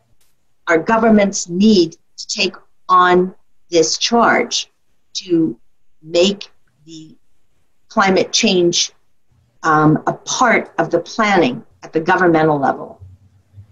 Exactly. And at the same time, uh, September 20th starts a week of a week for um, peace. Uh, for disarmament. Peace. Disar- yes, it's it's um, has to it, right. It ends up on uh, September 26th, the the International Day for the Abolition of nu- Nuclear Weapons. Yep. So we have a, a confluence uh, of of uh, all, all kinds of important things that affect all of humanity. In a sense, it is like um, I remember in 2014 when the, the climate march was on the International Day of Peace, September 21st. Um, in my uh, interview with uh, Bill McKibben from 350.org, um, I pointed out the, the idea that we're not just talking about peace on earth, we're talking about peace with earth. And that's where uh, it kind of comes together. Absolutely, Rick. And I am thrilled that Abolition 2000 really designated September 21st, including the International Day of Peace, asked people to think about the 23rd because the UN is having a climate summit. They're having um, on the 24th and 25th, the UN is having a summit on the Sustainable Development Goals, which involve peacemaking and absolutely point out at all the different things that the days 11 days of global unity also point out with no hunger and poverty and water and uh, gender equality and education. There's just so many uh, interconnected goals that we can use during this time and to focus on, and to have the 26th for the day for the total elimination of nuclear weapons, and to be mindful of the fact that these are an enormous drain of resources, and there is a level of fear that is unspoken about, and yet we know that the world could end at any minute with irresponsibility, a mistake, or vengeance. And so we need to address all of these issues. And together we can make a difference. Exactly. And Brandon, please speak about your organization's work and what's coming up in September for you and May Peace Prevail on Earth International. Hello, Rick. I am so thrilled to join you and Monica uh, for this recording. Thank you for having us.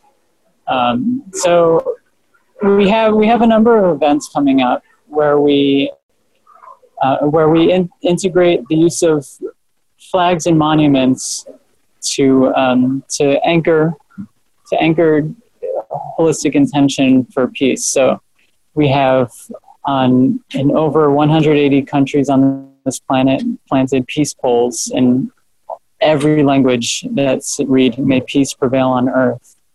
And sometimes, you know, um, I know you, you two know this, but sometimes I explain it and somebody will jump up and say, Oh, I had one in my library when I was growing up, or Oh, that was right outside my preschool.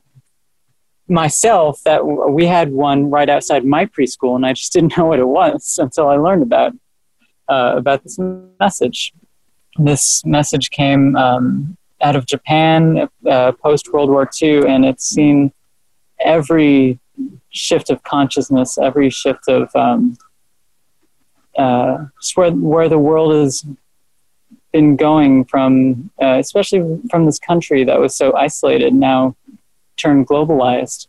Um, so we, we bring this message to, to events in September. We have the student observance of the International Day of Peace, um, where we have a moment of silence. There's a ringing of the peace bell inside um, after the general, um, after the Secretary General rings the peace bell in the Peace Garden outside, we have the use of flags. Um, we have students from all over the tri-state area and beyond uh, carrying nations' flags um, during the moment of silence during the peace bell ringing, uh, anchoring for uh, for youth and the, the next generation to to root themselves in this intention and to move forward and to bring this message far beyond September.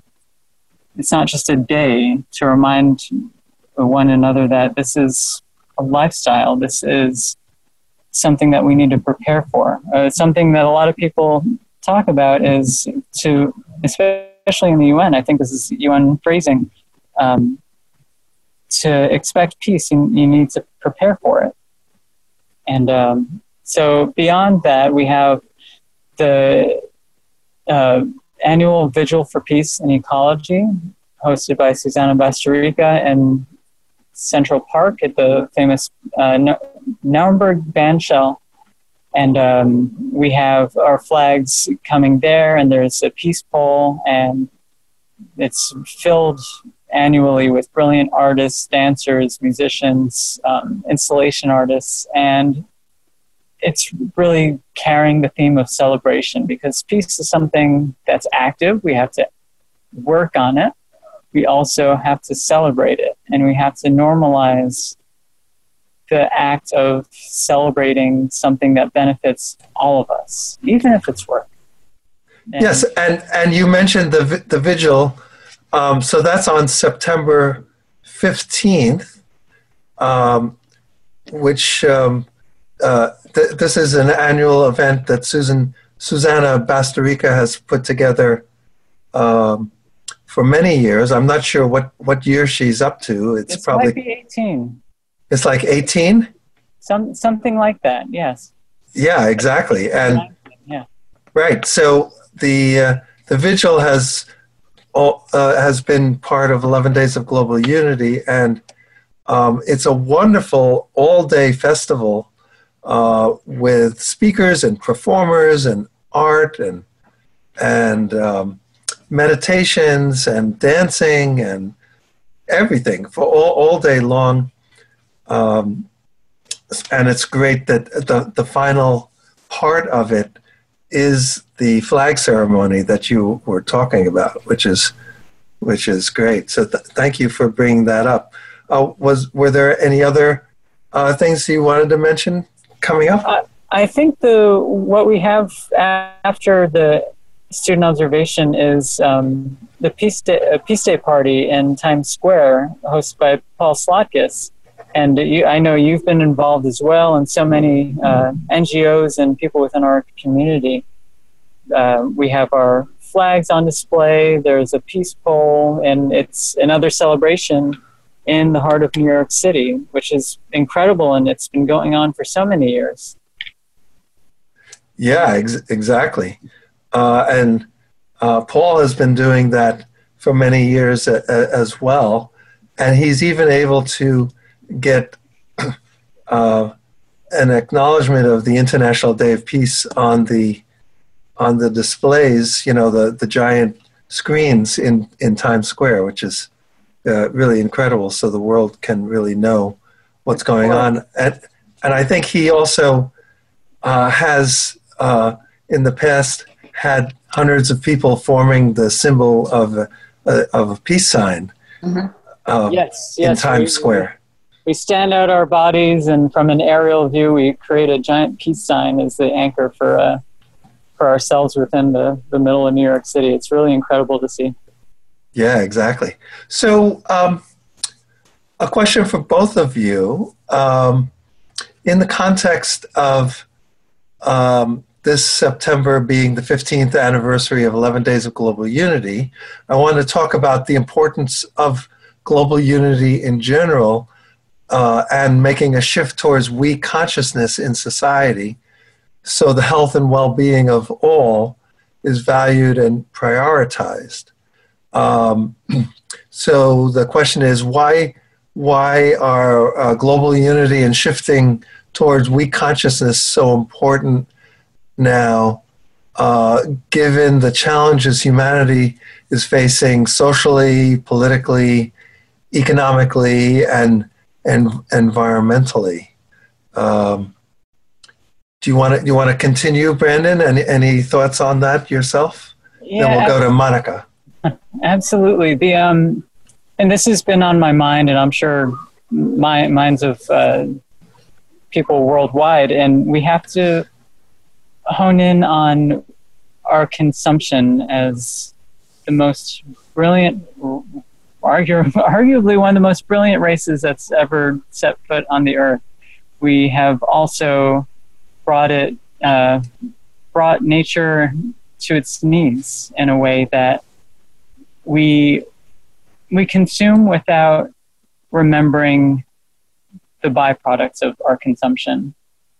So not only is plastic a plague to our waters and our land, but the byproducts of, of um, oil greed, of water contamination before the plastic is even being finished synthesized.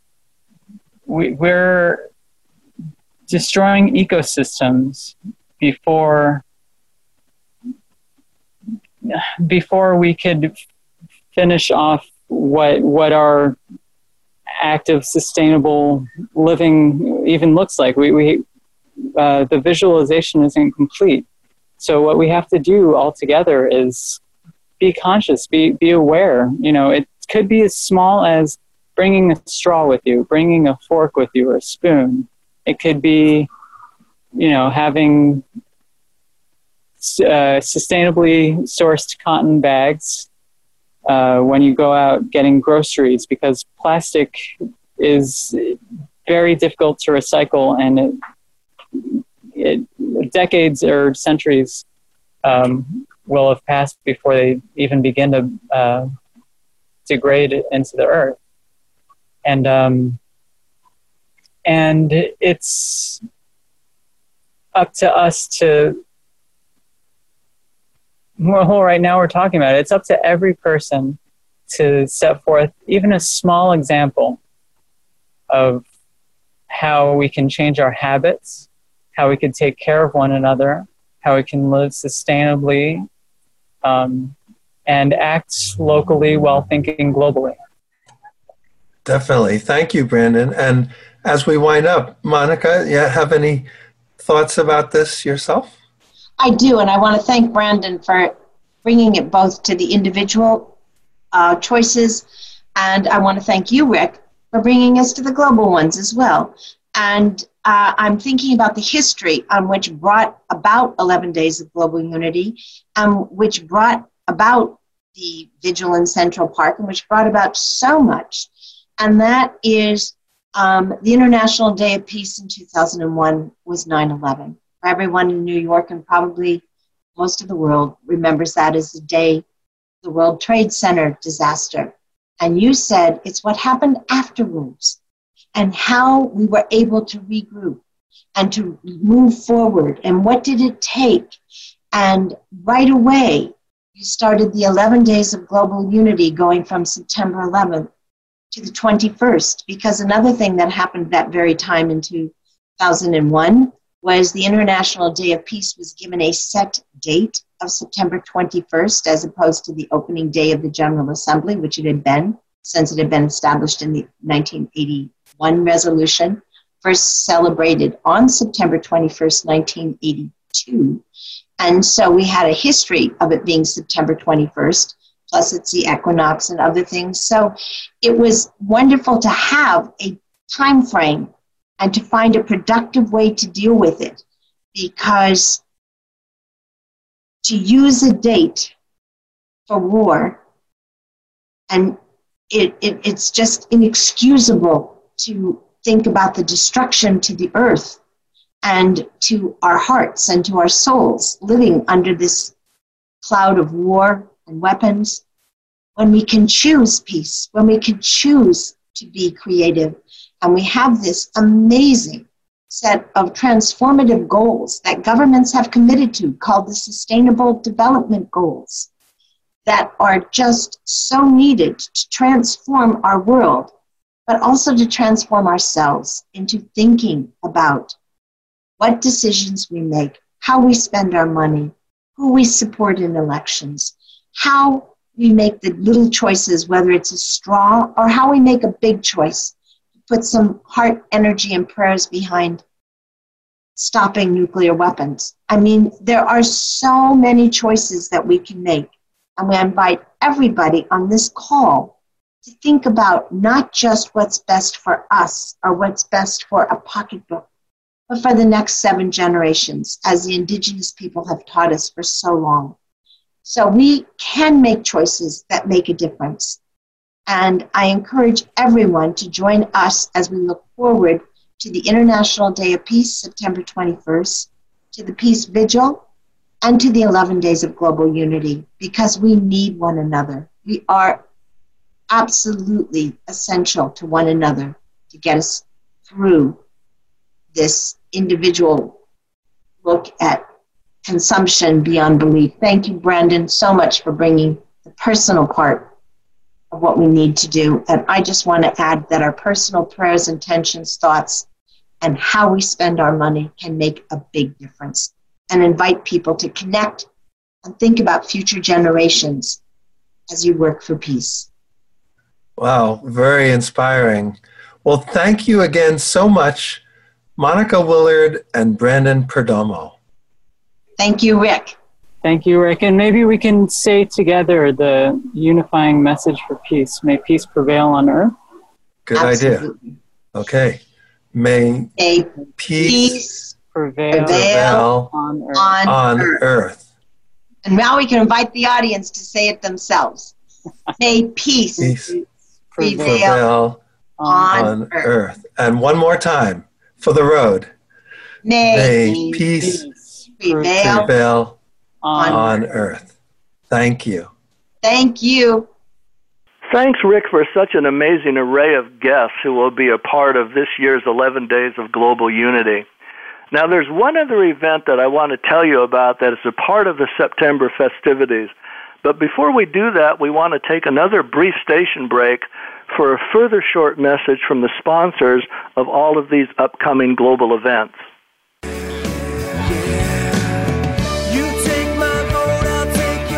Over the last years, we have seen the steady build up on the road to 2020, with events in many countries around the world promoting unity, harmony, and sustainability. Now the time is upon us for the grand finale, the caravan of unity across America. inviting a vast number of groups and movements to come together to stand up visibly for peace and for unity. The Caravan will be a month long series of events like no other.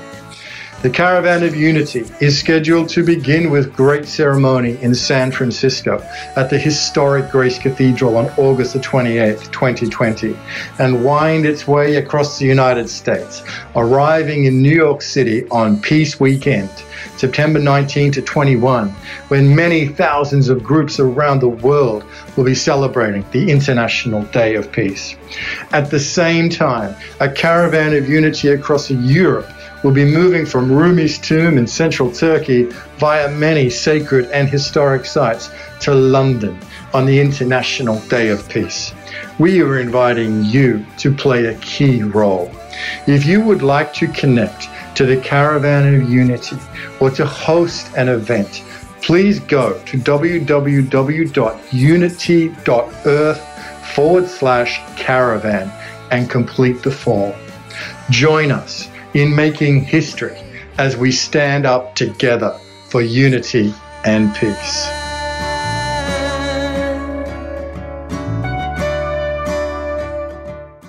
Okay, it's great to have all of this further information on these upcoming events and initiatives. So, before we conclude the program, I want to share with you one more event that is a part of these initiatives and that is a program by our European colleagues at the New Humanism Project. Now, they're going to be coming over from Belgium to join us in the UN community and providing a program on September 27th as a part of the 11 days and the International Day of Peace season. And that program is entitled Education for a Cosmopolitanism Beyond Our Comfort Zones.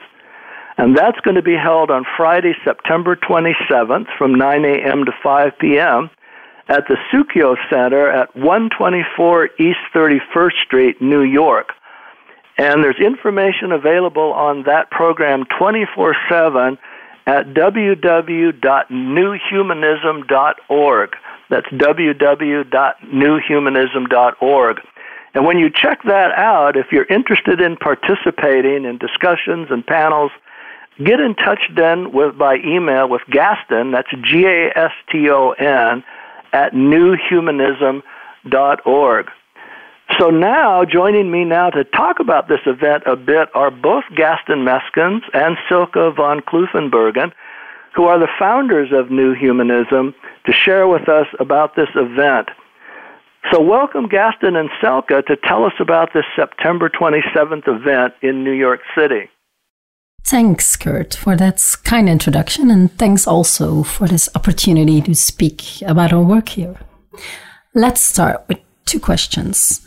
What kind of education do our children need to make them more resilient to all kinds of capitalist, conformist, and fundamentalist manipulations of our coexistence, and to enable them to become self reflexive, open, and tolerant cosmopolitans or world citizens capable of living better with each other in our complex society. Second question What is ethical competence? These are the two starting questions of an initiative of our New Humanism project. We aim to organize reflections about these questions in the form of a series of workshops that will take place in various places in the world each time in cooperation with a local or international organization. The basic idea we want to propose and elaborate in the workshops is that education should help any child and adolescent to become a self reflexive, open, and tolerant cosmopolitan or world citizen. There are reasons to conclude that still today, most approaches to education now mainly prepare our children to function as one dimensional, uncritical subjects in the political economic, social, and spiritual systems of our society. Children and adolescents have the right to be educated differently, with the aim to make them more resilient to all kinds of capitalist, conformist, and fundamentalist manipulations of our coexistence, and to help them to live better with each other in our complex society. In other words, they deserve an education that enables them to think and act beyond the various comfort zones of power and profit, strategically maintained in our society, as a consequence, the chances are bigger they would become more reflexive, responsible, and tolerant adults later on.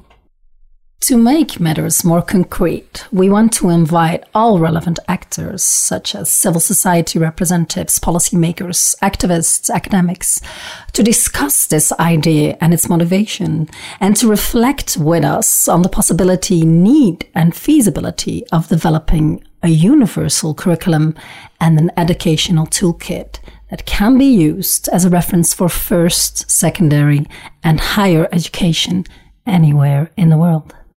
In addition to a curriculum of topics, we think the form of education is also essential. Whatever the level, setting, or stage in the development of our children and youth, the idea is that education should be organized as dialogue and mutual learning, wherein teachers act more as moderators and facilitators than as providers of knowledge. This form of education can help young people to develop an ethical competence we think ethical competence can be understood as the ability to apply specific skills and attitudes to help orient your ethical sense. That competence would consequently allow one to judge on ethical issues and to make ethical choices in dialogue with others. Important to note is that nobody can acquire that ethical competence alone. It can be developed through continuous dialogue with others. And obviously, that dialogue should start at a young age when one is most vulnerable for these capitalist, conformist, and fundamentalist manipulations mentioned above. For children, becoming self critical world citizens and developing ethical competence is not their duty, it's their human right. So that's it. If you think a dialogue on the meaning and value of cosmopolitanism and ethical competence and on their relation to education is relevant and needed today, you are most welcome to join. Contact us through our website newhumanism.org. Thanks for listening. Well, thanks so much, Gaston and Silke, for that information about Europe's New Humanism Project and its program in New York City on September 27th as part of these weeks of global events. So that leaves me here with our co host, Rick Ulfik, to wind up what has been an amazing program. So, Rick, after hearing this entire program, tell us what you think about how we've been able to bring together so many guests from around the world for these upcoming events and celebrations for the 11 Days of Global Unity and the International Day of Peace.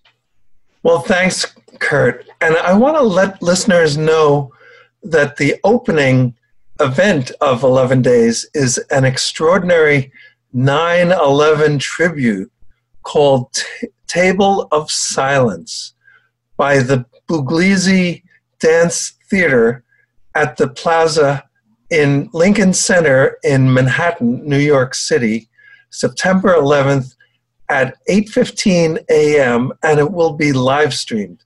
Also, We the World's 11 Days Telesummit will broadcast each day from September 11th through September 21st at 1 p.m. Eastern Time and will feature some of the most visionary leaders and activists of our time, including many of the people on this show today. Go to we.net to register and learn more about all these events. Well, great, Rick. Thanks so much for adding that information. So, the way we're going to wind up the show is with two very special guests Ben Bowler, the executive director of Unity Earth, and Adam Collett, the creative director of Unity Earth, to tell us about how all this fits in with the broader, bigger, and I must say, huger plans for the year 2020. With the Road to 2020, upcoming special events in India and the Holy Land, and then the Caravan of Unity across America in 2020. So, welcome, Ben and Adam. And so, why don't we start with Ben? And Ben, why don't you give us an overview of the Unity Earth events that are upcoming in 2019 and in 2020? We've already heard about them to a degree in the two short spots from you that were aired during today's program. So, Ben, yeah, wonderful. Well, wonderful to be here, Kurt and Rick and Adam, and uh, what an amazing show. Uh, it's been so far. Very exciting to be uh, here on the Convergence uh, again. And yes, we're entering a, an extraordinary period of time. Uh, so much has unfolded over the last few years, and we're at a very special place, almost like the calm before the storm, as we get ready for the gatherings in Australia in November and uh, and uh, India, the Varanasi Convergence in November 21 to 25, and then of course the great gathering in the Holy Land uh, for U Day 2020 in World Interfaith Harmony Week.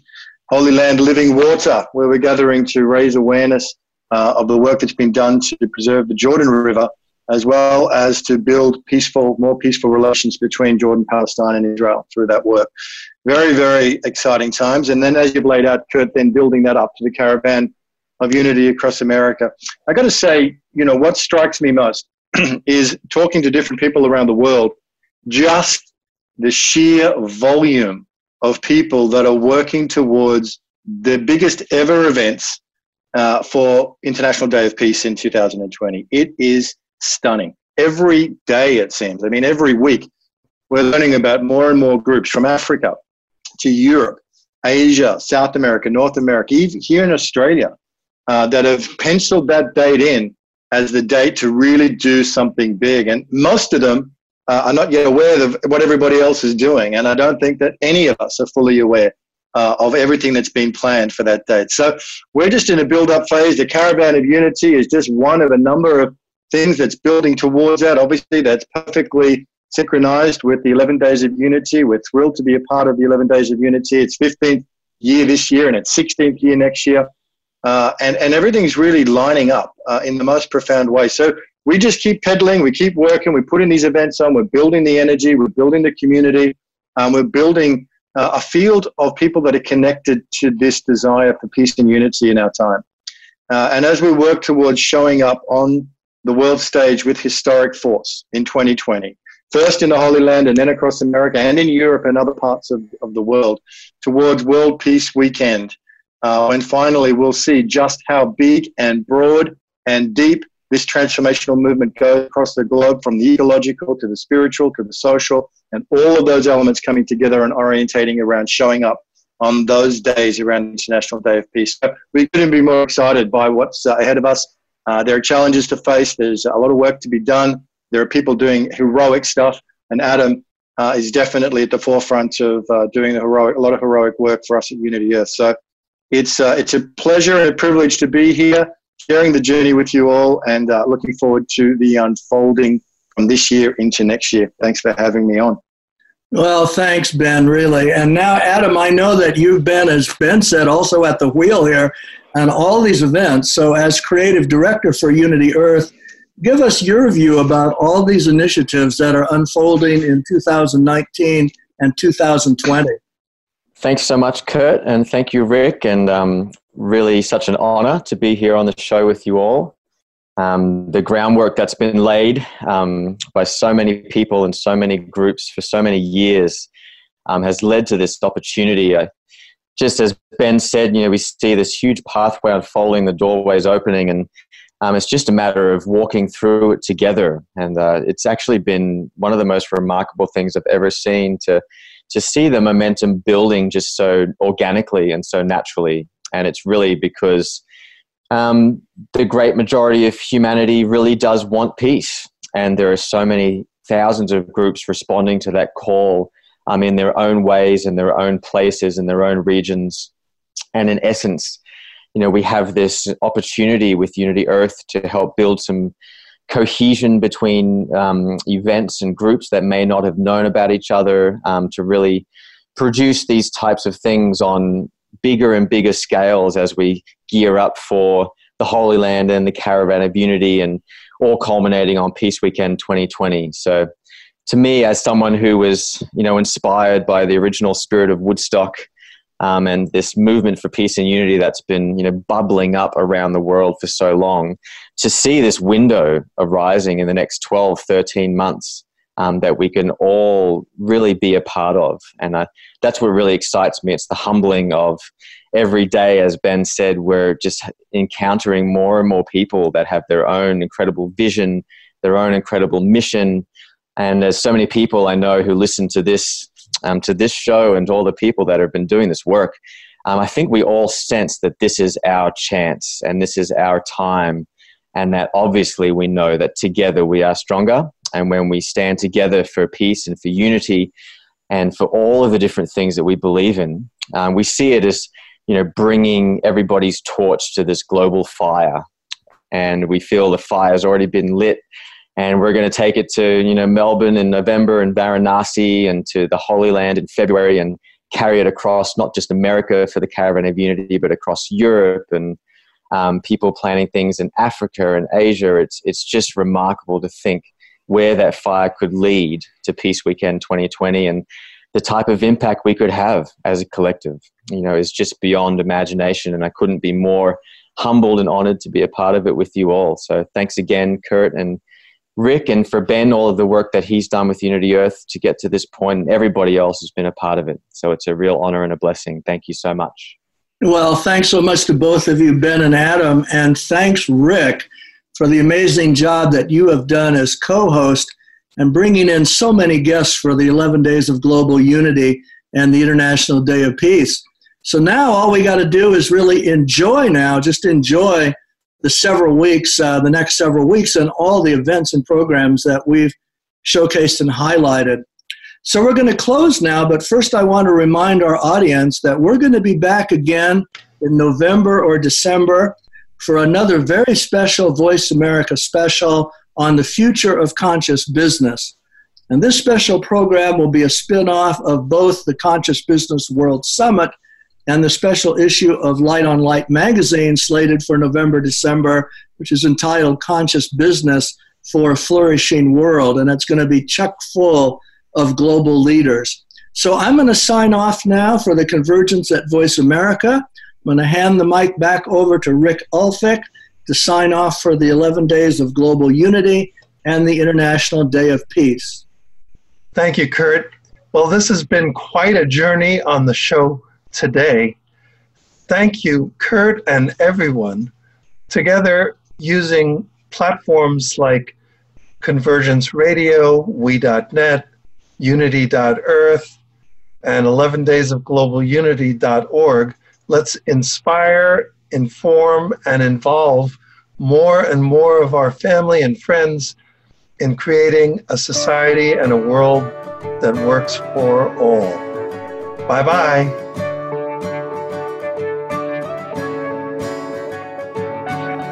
I search my way through wreckage, try to find a piece to say? Was it a hurricane? Was it rain? Was it a warm tsunami wave? We think we're thick with courage. That's an insult to the brave. While all our hearts are mortgaged and our minds are media slaves.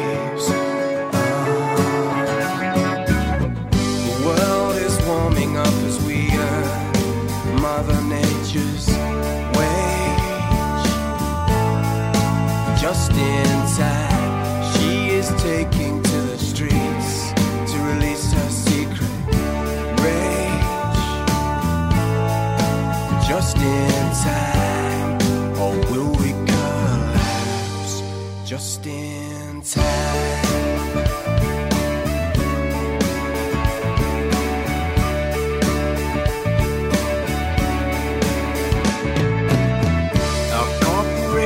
Struggle on, they'll put a price now on the sun. Elections read like tragedies, democracy wakes up diseased. Yeah.